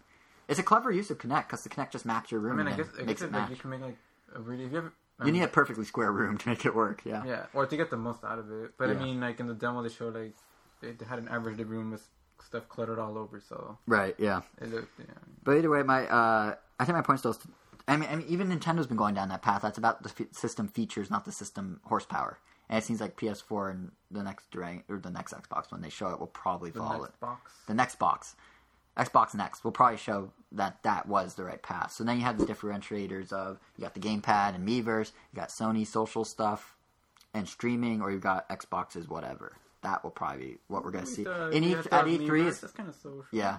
No, I like Miiverse, but I, honestly, Sony kind of like took the idea and like blew it apart and like kicked it up a notch. So Yeah. it'll be very interesting to see what what's in store for PS4 at E3. They didn't show hardware. They didn't announce actual like. I mean, they announced specs, but they didn't announce final specs. teased. Yeah, basically what this was, in my opinion, was to wear appetite and get us in front of the net and get PlayStation's name out there before Xbox does its thing. And honestly, they did a good job. It had two million. The stream I was watching had two million viewers. Yeah. Two million viewers. That's crazy. Game Trailers was saying, I think they're saying that was it Game Trailers? Yeah, that no, it was IGN. More viewers than they have during E3. Wow. Like these dedicated events for each company are becoming more and more of a thing. Nintendo Direct, had, yeah, obviously had been a thing for a while, but now like these isolated press events, it's not just in video games; it's in tech in general. Uh, there's a huge mobile phone conference in the last week of February. A couple of the biggest players in the phone industry are, are not even going. They're just going to do their own events. Like Samsung's unveiling the next Galaxy phone, not there like they used to, but at an event in March of, the, of their own. Uh, you know, you see it with Apple never going to like major trade shows. It's the new thing is doing your own isolated event because you have extra. Which is kind of weird because this year Capcom is not going to do Captivate. Yeah, because they're. I think they're doing something for their 30th anniversary later in the year, though. Something like that. But yeah, it's just that they haven't forgotten Mega Man. That they're still doing. no, yeah, but still, it's just an interesting shift in how It's things are going to be. game. Hmm? No, it's, it's, it's going to be. Oh yeah, probably. game. But point being, we're in for a A Mega very. Man clock on the 3DS. Oh, if only no. but bad. yeah, it wouldn't be bad. But if that's all they do, point being, it's a big year for gaming, not just Nintendo, but Yeah. the whole industry, Good and it's really exciting. Yeah, like I'm really excited to learn more about PS4. I don't think I'm gonna pick one up. As of right now, I have no plans. Yeah, I think my brother's I've been probably gonna get it, yeah. so I'll definitely be exposed to it. Yeah, but I mean, I've been Nintendo, like a Nintendo platform owner my whole life. But like, it's just interesting to see what the competitors do, how Nintendo reacts. It's gonna be a cool year. Yeah. And that's it for news. We do have some game impressions. We'll kind of, I, we're this might be our longest episode ever. We're gonna try and keep. I'll keep them on the briefer side if I can, because I do want to talk about Fire Emblem, the very excellent Fire Emblem. So, um, let's jump from what's up with Nintendo to what we're playing, and that, like I said, Fire Emblem Awakening for the 3DS. It's kind of funny how this happened since, uh, as many of you know, because I know many of you are looking for it. I've seen you talk about it I on still Twitter. can't get a hold of it. Yeah, you can't find it. There are a lot of people, a lot of listeners of the show who, uh, by the way, art book though. yeah, yeah, because you, you you got GameStop to work in your favor there. But um, there's a lot of listeners of our show who I've seen on Twitter tweeting about. Uh, first of all, thanks for the support, guys. And they've been saying like, "Oh, I can't find it. Where it, you know, I'm still having trouble." So I got lucky. I just when we record our last episode where I was saying like I still don't have it, I went to Ga- Best Buy right after we recorded and just grabbed the last copy and walked out. Like super easy. But I was talking with the rep at Best Buy and she or the employee at Best Buy and she was saying they've already gone through two shipments. At that point, that was after one week. And still, and then I checked Best Buy, all the Best Buys in my area. That's three different Best Buys. Um, that next weekend, this past, you know, like a week ago, all of them were sold out. Yeah, this game is The doing Best Buy in my area has been sold out for a couple weeks. The GameStop, all the GameStops in my area have been sold out since it came out. So yeah. Basically, Nintendo had a hit on their hands and they didn't even know it, so they underproduced it. I did not see that coming, honestly. I didn't see that coming at all either. But It's after the like rave reviews, or something. it is. But then it got such good reviews. Now, so here's the Oh thing. yeah, This- the reason to own a 3DS. Yeah, that's what IGN said. And honestly, I would kind of agree with them. Here's the thing. So I've been playing it for the past since I got our last episode, basically. And really, I mean, it's my it's my first Fire Emblem game, so I'm gonna sound a little like naive about some of this. Isn't I'm it sure. your second? It's my first. I never. I have Sacred Stones So through the second. Ambassador program, but I never played it. It's the first Fire Emblem I've played. Better. I've yet to play the Game Boy one. I was going to, and I got sidetracked by Tisk, other tisk. games. I know. I remember saying in the podcast way back when, like, "Oh, I can't wait to try Fire Emblem when we get the Ambassador games." Well, I didn't yet, but I Play Balloon Fighter instead. Yep, exactly. but um, no, so this is my first Fire Emblem game, and it's really, really good. I mean, like I said, it's it is my first game in the series, so I'm gonna sound like I might sound a little out of sync with what people know about the game. But here's the thing: I don't like. I like the concept of you only get your units once and then you lose them, but I'm taking the wimpy approach now that they offer it, and I have played playing in casual mode. You know what? Honestly, I've been reading what a lot of people have been talking about the permadeath, and I read an interesting article. I forgot who wrote it, but I just know that this we're talking about that. Almost everyone that says they play permadeath never lets their characters die. Everyone What I- they do, yeah, what people do, and this is why I They didn't just bother. Like, everyone yeah, I they save that- right before a battle. They quit if they lose. They start the battle over. Yeah, every single person I know does that. So it's like, why even bother? Exactly. But, I guess it that's why I decided to do casual because I knew I would do that. So it's Yeah. like, why bother I mean- when they give you an out? But I guess game? like the only thing is like it makes the battles more tense, and you have to be more careful with your moves. yeah, Because I mean, otherwise you could just kind of go carelessly, and if Yeah. you have one person survive, you're gonna get them all back, as Yeah. opposed to okay, I have to make sure everything's perfect. yeah, you can go a little more, little more which could also make it more tedious, and if you don't have the time to play all the time, Right. you're gonna be stuck in one battle. Yeah, and this is why I was saying that I might sound kind of out of sync with like the true Fire Emblem fans because I'm sure a lot of them are scoffing right now because I'm like I played casual mode, but the point still stands. I really enjoy the game, and let, let me tell you about it a bit for those who may not have played it or haven't picked this one up. So yeah, I know I'm not like a true gamer. Be quiet, critics out there, or a true Fire Emblem gamer. I mean. Um, so the Fire core Emblem gameplay, game. I mean, the core gameplay is, you know, a relatively straightforward strategy RPG. You're maneuvering units on a battlefield. You're trying to outthink the opponent. You're, you know, you're trying to think two or three steps ahead of them. That sort of thing. It's very, by that regard, in that regard, it's like pretty. chess. It's pretty by the books, like chess. Yeah, but it's a lot like I mean, I played Fire or Fire, Final Fantasy Tactics Advance, and it's reminiscent of that. I played Advance Wars. Obviously, it's reminiscent of that. It's from the same developers. So you know, if you if you like that genre, there you go. You'll like this. If you hate that genre, this probably won't change your mind because really what this does is it takes it, it makes it a bit more accessible, but also adds so much content to like let you really like soak it in and dive fully in. So if you're not, if you hate the genre, this probably won't change your mind. But I would recommend at least trying the demo on the eShop because it is more accessible for sure. It's definitely more accessible than Fire or Final Fantasy Tactics Advance was to me when I played it as a kid on Game Boy Advance. So just saying that. But um, so what they do to make for the accessibility they it's it's kind of like they're piling la- it's like a layer cake where they like add each layer as you go. So you know you start out with pretty straightforward gameplay, but then you get options like you can have your units if they're standing next to each other or like kind of of corner. You know if they're next to each other in some way, they'll boost each other's stats when you go into battle. So like if you're battling with one unit, the other one will be there and also attack or at least get more attack points or whatever. And then later on, you have, or not even later on, very quickly, you have the ability to start pairing them. So instead of moving two individual units, it's one unit with that alliance constantly going. And that pairing actually plays a pretty big role in the development of the characters over the course of the game because um, when you pair them before you when you're picking before each battle sorry before each battle you had to choose who in your team you which units you have you want to use because you want to get x number per battle which you know ranges depending on the scenario of the battle when you pick them you also get to have them engage in conversations they get to chat and the chatting builds up the relationship you have a c grade you can get up to an a grade the more you chat the closer they become then when you pair them or have them as an alliance on the battlefield that obviously helps you by boosting stats even more. Because if they like each other, they're, you know, there's gonna be happy. They're gonna be happier, which means better stats. So they boost each other's stats even higher. So what that means is not only do you have the strategy RPG on the battlefield, you also have a bit of a strategy dating sim of sorts. I mean, it's not. It's not Who says love necessarily all da- the battlefield. what Uh, Who says love doesn't bloom on the battlefield? Exactly. It's not even like it doesn't have to be like dating, but you can have relationships and get married and have Take 'em to the local children. tavern. Yeah, exactly, and drink a little too much. Uh, what do they drink back? Mead. Yeah, but uh, yeah. So you and you can't even. They can even have kids, and then those kids can become units you can use later in the game and whatnot. So So you can have this game literally span across like 15 years essentially, or more. but yeah. So the, but these chats, it's almost like it's cool because you're, you're not even being chat. I mean, these chats aren't the most strategic things. You just hit, I want to chat with you, and then they chat. But um, you know, just deciding who to pair with who is strategic. So not even so even off the battlefield, you have to really think things through and plan, and it's a nice extra layer that I feel like a game like Advanced Wars, for example, doesn't have. And um, on top of all these layers of the core game, they've also piled on extra features. So it supports Street Pass and Spot Pass. We talked about uh, Street Pass, how it will work in an episode before the game came out, but basically, um, you get download, you get uh, characters, you pass people, you can have, you can recruit the characters, you can take their items, you can have a, their team basically fight for you, that sort of thing. Uh, but with Spot Pass, you also get downloadable maps, you get uh, downloadable characters, new units you can have pop up in the world. You battle them. If you win the battle, they join your team and they're accessible for the rest of the game. All that. And um, Spot Pass is interesting because it works on two levels. You have the free DLC, which includes full maps, full like campaigns, you know, full here's a battle, go, as well as characters and items. And then you have the paid ones, which are a little more fleshed out versions of those um, downloadable maps.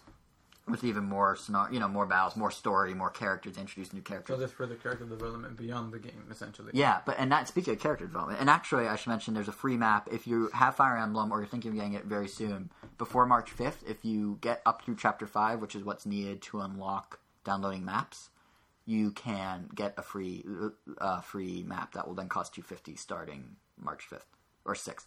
So definitely do that if you have any interest in the game. If you can find it, I would recommend getting it now so you can get that free map. The maps are 250 a pop, or you can get a three pack for I think six, 650, six or 650. And how it works is you can subscribe to these three packs. So they'll release a map, you can subscribe to the whole pack, and then the six the chapters later. It's almost like chapters in the sense that like the other two maps will come out as DLC that you already paid for, and they'll expand on what you already did in the first one. That sort of thing. Oh, like a season pass kind of. Exactly. So that's just the core gameplay. Like that, that probably was a little overwhelming. Just the sheer, I was just like rattling off things. That's like the core gameplay. And on top of that, I mean, well, not on top of that, but like the gameplay, I guess you could say. Really, everything else has that same amount of like almost overwhelming, but not quite sheer amount of content. So the story. First of all, it's it starts out. I mean, I'm not honestly, I'm not super far in the game, but it starts out with the relative. We have to save the kingdom, blah blah blah, type of deal. Oh no, I'm a main character with amnesia. I don't know what's going on. Uh, that you know that stuff. But all the char- none of the characters are like one note characters. They all over time, you know, they they all have their quirks and stuff, but they definitely are written well. There's some very clever lines. There's some funny stuff. And the story's told in three different ways that all are, you know, fitting the situation. There's just standard dialogue boxes on the battlefield, just like Advanced Wars or whatever. They pop up. There's um, 3D in-game cutscenes where they have the. We talked about this last episode. They have like the chibi feet. They look like little chibi characters, at least from the legs down, and they're you know just nice renders. And then they have these really, really nice, really beautiful actually uh, 3D animated cutscenes, like full 3D. That everything's fully voice acted in those cutscenes, and there's you know obviously dialogue, like one line, like you know if a dialogue box pops up, they go, "Oh hey!" If they're saying like, "Oh hi there," blah blah blah. So there's all that, and then um, so you get to pick what how that all works too. So you can turn on and off battle animations. You could turn on and off. You can have Japanese uh, voice acting with English. You can have no voice acting. You can have you know it's like. And I meant with English subtitles, by the way, not just with Japanese with English. That doesn't make sense. But yeah, it's like everything's customizable in this game. Everything, everything. It's insane.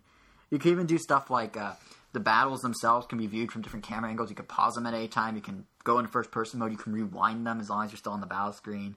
You can like pivot the view a little with the control stick. Like everything is just so thought out. And on top of that, you have great graphics with um, you know, they have this really nice bloom lighting effect going. They have uh, when you're looking top down on the battlefield when you're actually playing, it, the 3D really makes it look like you're looking like into a little like I don't know, like a petri dish of battles.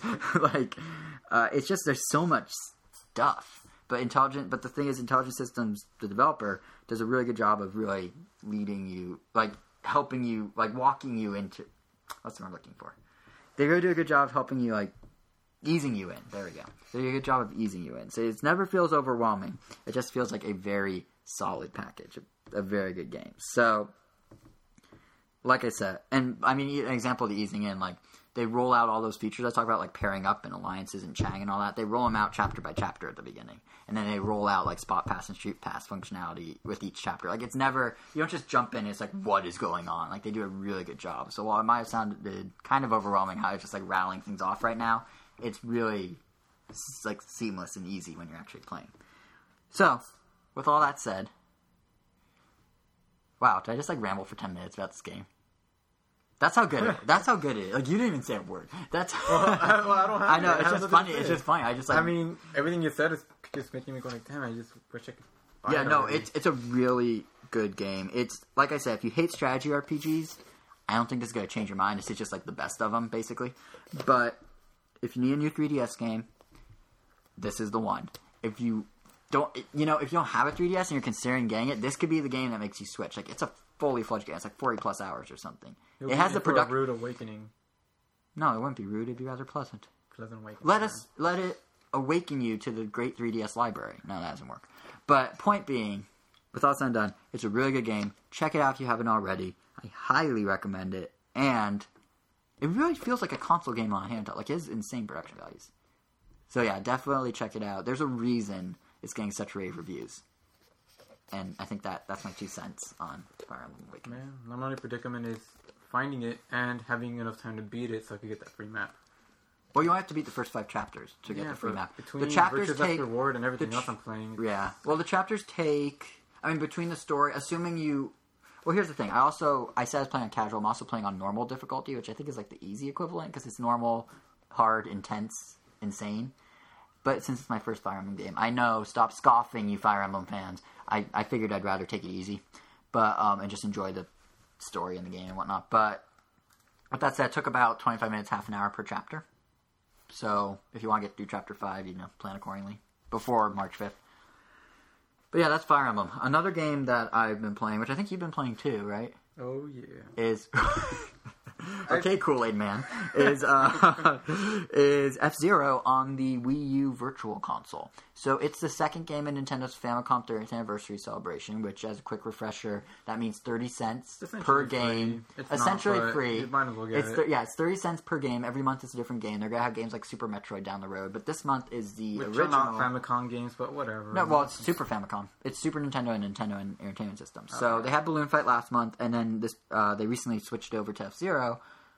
So we've been playing that. Um, F Zero's actually F Zero's kind of. Mind if I go first, and then you could share your thoughts? Why not? Okay. Uh, so F Zero is actually kind of a funny thing with me. I first played the Super Nintendo F Zero in a hotel. You know those hotels? Like when we were kids, you go to a hotel and they have like an N64 or Super Nintendo like hooked to the TV. It's like a special like interplay or something that like works with their like pay per view system. No. You've never been to a hotel where they had an N64. It's like a weird like weird N64 controller. Like it has like a big clamp on it that doesn't mm. let it detach from the TV. Mm. Really? Oh, Not well. when I had an N64, just TV. All right. Well, they do it with PlayStation ones as well, where they used to. So I played Sup- I played F Zero on Super Nintendo there, and when I was a kid, something about I guess it's just the Mode Seven scaling of the game, which is how it, it does that pseudo 3D effect. It really felt like the ship wasn't moving and the world was spinning around it really fast, and it like drove me crazy. That's how the Game Boy Advance one felt. I mean, the yeah, the Game Boy Advance. Which game? The original or the? The one on the 3DS. Oh, the so maximum velocity. Yeah, I had the same thing with that. But interestingly, F Zero GP Legend, the second Game Boy Advance one, did not have that feeling at all, and it was super. And like it was really good. It felt like F Zero GX on a handheld, it, like as a 2D game. It was really good. Anyway, back to the matter at hand here. So with the original F Zero, I played it for like maybe 10 minutes. I actually like got a headache from it. I was like, I'm done. But then when it was 30 cents, I'm like, okay, I'll buy it again. So I bought it. And I don't know what it was. Maybe it's because I'm playing on normal TV, or maybe or gamepad or whatever, or maybe it's because I just like understand games more. Like I have no idea, but it clicked, and it's really fun now. Like I hated it as a kid, but I'm very happy I purchased it. It's, uh, I mean, obviously it's nowhere near as good as F Zero GX, in my opinion. But and the game's nowhere near as fleshed out. You have a Grand Prix, you have a couple different classes of. Uh, It's barely there's barely anything there. Well, you have a couple. Just, yeah. just it, it's like the Mario Tennis Open equivalent. Yeah, I mean, you have the Grand Prix option, which lets you play in three different difficulties and different settings and whatnot. You have different vehicles, but it's definitely no story mode, obviously, like uh, the later F Zeros, and no real, no thirty different cars to unlock. But what it is is pretty fun. Like what what is there is pretty fun, and actually, like when I clicked, it nice. I was like, oh, this is really like I'm, I'm getting this. Like you know, you have like in later Zeros, you can drift by holding the shoulder buttons to do like an extra little drift, and I was like working that all out. Then I hit Sand Ocean, and Sand Ocean, I put this on Miiverse because it is frustrating, but Sand Ocean is the third It's the third. the third track in the cup. And everything's fine. You know, you're playing the first two tracks, and they're pretty wide turns, pretty easy. You, you feel cool when you do a little drift. It's like, oh, I, I nailed that corner. I, sh- I sure showed it. Yeah, I'm apparently some weird like ch- children's television host now. But then, then you get to Sand Ocean, and everything's hairpin turns, and everything's U turns, and everything's these really sharp turns, and it just like destroys you. It's just like, why even bother living anymore if you can't beat Sand Ocean? It's, it's that might be a little extreme, but I don't think so. But um, yeah, so point being, I still have to conquer Sand Ocean, but what I have played, I really enjoyed, and much like um, Balloon Fight was, the Virtual Console emulator itself is really good. You just press the touchscreen to be able to fully map the buttons of the Super Nintendo controller. Which I did change for this one. Yeah, I was tempted to change them. What they do is they map the L and R buttons of the Super Nintendo To the L- L and R? to the L button L and R buttons of the gamepad. But more, co- it's more comfortable for me to put them on ZL and ZR, the back triggers. But when you press those, Will that do that just for that game, or will it do it for all, all, Super Nintendo? all games probably these are the standard Super Nintendo settings they're going with. Oh. But what's interesting is yeah, so ZL ZR if you press them by accident because you know those are the triggers that you're really used to, it opens the Virtual Console's like uh, menu. So that's like you're in the middle of a race, it's it's like boop. Do you want to change your settings? It's like wait, what? Why is this here? So that's the one control change I'd recommend. But yeah, the emulator itself is great. It run you know it runs on gamepad, on TV, both neither. Well, not neither. You need it on one. But I've only played on the gamepad so far. yeah, I went play. I started on TV, and I just noticed I my eyes just drifted down to the gamepad. Like I didn't even consciously do it. I just stopped using the TV, and I was like, oh, I might as well turn it off. But it's just it's very comfortable on the gamepad, and of course it has a Miiverse community like uh, Balloon Fight did, where you can share screenshots. So you know, for thirty cents, you really can't go wrong. It's thirty cents for the next four weeks, I think. So that's my take. You can fill in the gaps if there were any. Well, you cover a lot of the the good parts, but I guess like for me, um, I don't know, I think I barely played the one on the 3DS, the one that they give us for free. I, maximum velocity. Yeah. I do not like maximum velocity. I really like, and I can't recommend enough. If someone, if you could find it used or like through eBay, GP Legend, the second Game Boy Advance one is really good. It Oh. ties into the anime, the failed anime that was here for like yeah, a year. But with, ignoring with the, that, with the with the very meme-tastic Falcon Punch. yeah, exactly. sequence. But ignoring, but ignoring that, it's a very good game. Even with that, it's just kind of a quirky story, just because Yeah. it's like all like, yeah, I'm gonna be the best racer, and Captain Falcon's like, no, you're not, son, and he's and he's like, no, I can do it, and Mickey Mouse is in it apparently. But but no, it's uh, it's it's a fun game, I just went straight from the GameCube one to the very first game ever, right? which was kind of daunting. Like I don't know. I remember the first two stages was kind of just me like, okay, this time I'm actually gonna try to learn the game. Yeah, And after I figured out how to play, I'm like, okay, I, I mastered this game. And then I even posted on I was like, yeah, I, I got this game down. And then yeah, I saw that. And then kind of like you like Sand Ocean happened, and then that's where everything changed. Sand, Sand Ocean is a life changing moment. It's like- anyone who survives Sand Ocean is a better man for it, or woman for it. Like the first three times I tried Sand Ocean, I just kept getting destroyed, and then I would play almost every racer. I never let go of the brakes. That's just one of the things I do. I have to learn the game around. This one you not- let go of the brakes. Yeah, so this one like now they have to like yeah, sometimes to let go of the gas or at least slam the brakes. But after that, after Sand Ocean basically taught me how to really play the game, and then after that, yeah. like it was just cup after cup. Like I think I've already beaten like two cups on like two different difficulties. Sand Ocean taught me an interesting strategy that when you drift around the really sharp turns, it actually helps to let go of the gas at the same time you press the drift. Well, yeah, button. that's that's what that's what I that's Yeah. what you have to do. yeah, but I never even thought There's of There's like one that. turn where I actually have to hit the brake just because it's so sharp. I think it's like on the fifth track. Yeah. The fourth track is just an oval. It looks so simple, but when like because before you even start racing, you look at the track. and I'm like, oh, Yeah. okay, there's, look, there's like barely any turns, and they're all kind of wide. But then there's like it's so skinny, and then there's all these cars that bump you. It turns into like pinball. Right. Oh, that's something else. I don't know why they took this out of later F Zeros, but it is kind of cool how there are other cars on the road that aren't race cars; they're just cars. Yeah, but Like I liked in But- but in uh, Mute City, GX where it's like there's. I, it wouldn't work. yeah, yeah, yeah, yeah. But in GX, you already have like 30 racers Yeah. at the same time. And it just this won't one you barely have like maybe 10. yeah, no, I think you have five. Or six. No, well, no, you have four actual racers that you're Right. racing with, and everyone else is just kind of there. Yeah, yeah. But no, I, I- I thought it was kind of neat. Like maybe just for the handheld ones, then they should put it back in the extra cars. But I was like, oh, it's like, you know, what it reminded me of the F Zero mini game on uh, Captain Falcon's Actually, like in the Nintendo Land. The, actually, the like- random obstacles Yeah. and cars were just like now I know where they got th- from. This felt way more like that than GX, and actually Yeah. really like the fact that I played them backwards in a sense, just because when we played the Nintendo Land one, that's where I started hearing. I mean, we all knew, heard the music of F-Zero, like in Smash Brothers and F-Zero GX, and especially in Nintendo Land. And Mm-hmm. then when I started playing the first one, it's like, oh wow! So now I'm hearing the music where it all came from, and it just felt, I don't know, it felt really cool. And I really, really, really like the game now. yeah, yeah. I know. I was pleasantly surprised because, like I said, I hated it in the hotel. I, I don't know what's going on. Like I'm, I was kind of like, like uh, I don't really give many old games a try, like NES games. Like Yeah. I don't really enjoy that many. But so far, games. you've like balloon But fighted. like. I mean, I didn't really give Balloon Fighter a fair chance in the 3DS, but on the Wii U, I played it a ton, and I'm still planning on playing it more. And the same thing with F Zero. Like Right. I'm loving it. F Zero, yeah, and it's really cool to hear all the what's now classic F Zero Yeah, yeah, in, that's, that's in what their I was- original Yeah, that's what I was just saying. Like it's Yeah. just really cool. I Yeah. really enjoy it. yeah. Definitely, you should get So it. So yeah, it's only thirty cents. You would be silly. I won't call you stupid because I don't want to call our listeners stupid because they listen to us. So you'd be silly or a penny pincher or whatever you want if you didn't get it. So basically, get it is the moral of the story. yeah. Which means that uh, that pretty much concludes our F Zero impressions, right? So there's one more game which we've been saying we're going to talk about forever, and this is all you, Jose, because I know you've been playing this more than I've been playing this because I don't own it. So Oh, alright. Well, Nano Assault Neo, if you ever play Stardust, it's nothing really like that. Except. wow, okay. Hey, have you ever played this game called Crash Bandicoot? Because Mario's not like that. it, it, it's not like it in the sense that Smash Bros. is not like All Stars Battle Royale. Like, if you were just to watch someone play it, it would look exactly like Stardust, but when you actually play Right. it, you find out that the But still, but Nano, Nano Assault Neo is yeah, still yeah, a twin yeah, stick shooter, That's right? right. The way you play it is exactly the same. Like, it's still it's a twin stick shooter. It's very fast. It's very arcadey. Right, It's all about the score. right. But um, in this game, instead of just, I guess you're, I don't remember what you do in Stardust, but you're kind of clearing up a planet. And this one, you're clearing up cells. But Yeah, this have- is all at the microscopic level, right? yeah. So you're like this germ virus killer, and you're going around the cell, and there's like a counter that you have to purify it to ninety percent before you could escape the cell. So you have to kill ninety percent of the enemies, Which is where the twin stick shooter comes in. yeah.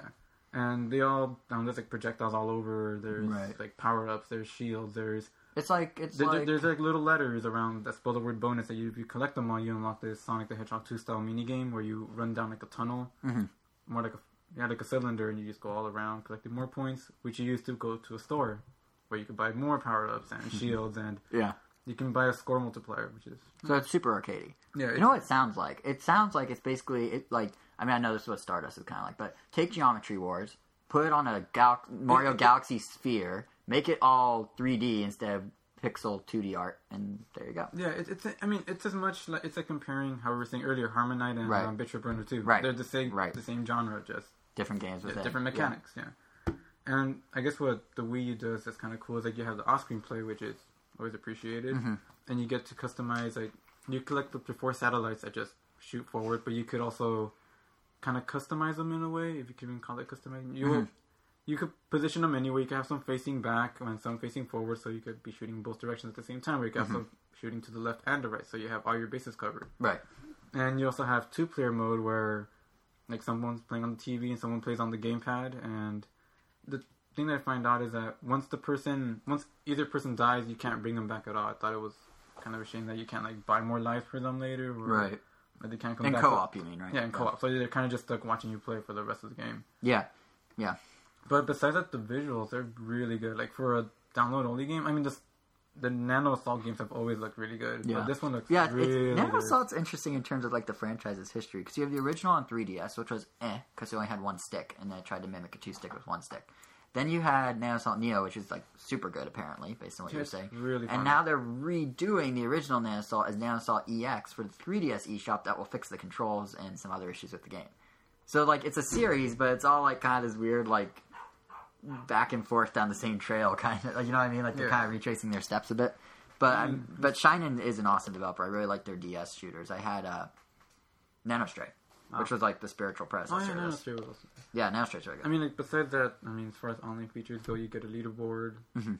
and It's, it's, it's, it's, as far as online, it's you have a leaderboard. It's a leaderboard. yeah, I mean, it's, but it's nice that it's there. it's organized. I mean, you can see your friends that happen to have it. I'm on in the your kit, yeah, because yeah, 'Cause you're the only one. Um, no, there, there's like two other people that have it, Oh, okay. and I mean, I guess the other. I mean, you also obviously have the built-in online of Miiverse, which is in every game. But yeah, not like built-in like in the game, but you can Yeah, jump. and the to it. difficulty in that game ramps up really high. I mean, well, that's true for most twin stick, right? no, yeah, I mean, it's structured into like four different, four different levels, 4 Mhm. worlds. Each Mhm. world containing four, four, three different cells that you have to tackle, Mhm. and each one just gets really hard. Introduces new types of enemies, new. Yeah, I mean, yeah, just new types of enemies. But each Right. one, each enemy, like you have to approach them a different way. There's some that you could just attack straight on, and that's it. There's others that if you attack them straight on, when they when you kill them, their bullets will fly towards you in that direction. So Right. you kind of have to attack them from far away. There's some that are invisible. There's some Right. that can only be hit from a certain side. There's some that tunnel in the ground. So it's not just mindless shooting. There's actually some pretty Yeah, deep, so- not deep, but pretty Yeah. varied strategies and then involved. and instead of getting just like upgraded weapons, you just get more satellites to shoot, more bullets. But you also get a secondary weapon which does run out of ammo, so you can't just spam it away. right, right. And also, the only thing that kind of disappointed were the boss battles. I mean, if you're playing by yourself, they're moderately easy. But if you're playing with someone else, they're ridiculously easy. Yeah, Like the final boss I'm of the guessing so. The adjust the difficulty doesn't adjust based on number of players. Then No, hmm, that's unfortunate. yeah. And I remember I was playing the final level with the final boss with my brother, and we Right. destroyed the boss. Like it, it didn't In, like, a couple seconds yeah, I was, flat. I was like, well, that's it. There's like no second form or anything. Right, but, right. Um, I was still so what? It works with I assume pro controller Yeah. and gamepad. Yeah. Yeah. So I would recommend it. It's not that expensive, and it's definitely yeah. I would say it's worth the price point. Yeah, and I mean it, it's It's a game you could been- go back to, keep beating your score. Fun. yeah, and it has it has like good. There's a the original Nano. Wow, I just blinked out. I was about to say Nanostray again. The original Nano Assault. It's a good was- game to start playing if you've never played. Yeah, Nanos. and I was gonna say the original Nano Assault had kind of iffy. Like the general consensus was like, eh, but this one I only heard good things. So, and now obviously all your comments back that. Yeah, I mean, I guess So- now that we have Yeah, dual analogs, it just right. So you had another eShop game to download. Yep. Uh, Man. Yeah, that's like a must. I, I would say it's a must-have if you want to get a nice variety of eShop games in your Yeah, channel, which now your needs channel. folders. It's not called channel. Your well, home the- in, menu. in your home menu, which now desperately needs folders. Desperately. Yeah. I have too many demos now. They're spelled. They're they're intermi- I used to separate my di- my demos from my download games, but now they're all intertwined, and it's and it's like, oh, but I want to find F Zero, and it's like buried under the ZombiU demo. I'm like, what do I do? And I panic and cry in a corner in the field position, and then don't play. And on that note, that's the Random Town Pod. Is there anything else you want to uh, add? Mm, no. All right. Well, it. Yeah. On that note, that does it for a our longest episode ever of the Round Time Podcast. Thanks for listening as we covered a whole slew of stuff, and we got a lot more coming up. Uh, our next episode will be on March 10th, where we're gonna have impressions of Mighty Switch Switch Force Hyperdrive Edition, which I just downloaded. We'll have impressions, assuming the release date sticks. We'll have impressions of Runner 2 and Zen Pinball 2, and who knows what else. It's gonna be, there's a lot of games coming out, so it's definitely worth staying tuned for. And the best way to stay tuned is by subscribing to us on iTunes or which you can do via link at ramnintendo.com or just search Ram Nintendo on iTunes, and by following us on Twitter. You can find us at Ram Nintendo. If you're curious about me and Jose personally, not like that, you can um, either follow us on Twitter. I'm JSR7. He's Weiro, W E I R O underscore O. Or on Miiverse, uh, which might be a better fit since, you know, it's all about Nintendo games. Uh, you can find me at Jason R. Jose is once again Weiro. Same spelling, same random underscore, same random capital O at the at the end, even though the first O is, low, is lowercase. What what is that? Makes a face. Right. So so basically, whenever anyone sees you, you're like, "Whoa!" Isn't that the face it's kind of making? Like a startled. What is that face supposed to be? Little O, big O. Um, It is a face. I just don't know what it is. Isn't it like a like a kind of like an anime? Like what? You can face? call it whatever you want. You can call it that that DreamWorks upward thing. You're the DreamWorks eyebrow. Okay, we'll go with that. But anyway, so follow us on there. Subscribe. There would have to be a smile in the middle. It just looks like Yeah, but you can't do a smile. it's more like it's more like a huh. I don't know. it's more like a- whatever so, you so you're like where row? Whatever you want it to be. But yeah, uh, so follow us, subscribe to us. Also, be sure to keep an eye on randomtown.com. We have extras constantly. We just last week launched um, our latest extra, which is Flashback Volume 2, where we picked our favorite Game Boy and Game Boy Color games. We each chose two, and once again, Jose did some awesome art, custom art representing each game. There were some really cool ones in that one, actually. I really like the Pokemon Silver one you did for mine. But um, yeah, so keep so um, check that out if you haven't already. And of course, anything we talked about today, we'd love to hear your thoughts on. Specifically, what you think about a PS4 and what it means for the future of Nintendo, or you know, what's your favorite 3DS game announcement that came out last week's Nintendo Direct? You can leave all that in the comment section of episode 37. Um, the 3DS And also, we have Reawakening. count all the puns. Yeah, thank you. Yeah, if you did, if you actually did the pun count for 37 episodes of this podcast, podcast one, I don't know if that's awesome or sad, but we'll go with a little bit of both. Two, we will give you some sort of monetary valued prize if you actually did it. And three, thank you. so with that, uh, yeah, like I said, keep it to ramtown.com, follow us, and we will see you on March 10th for our next episode.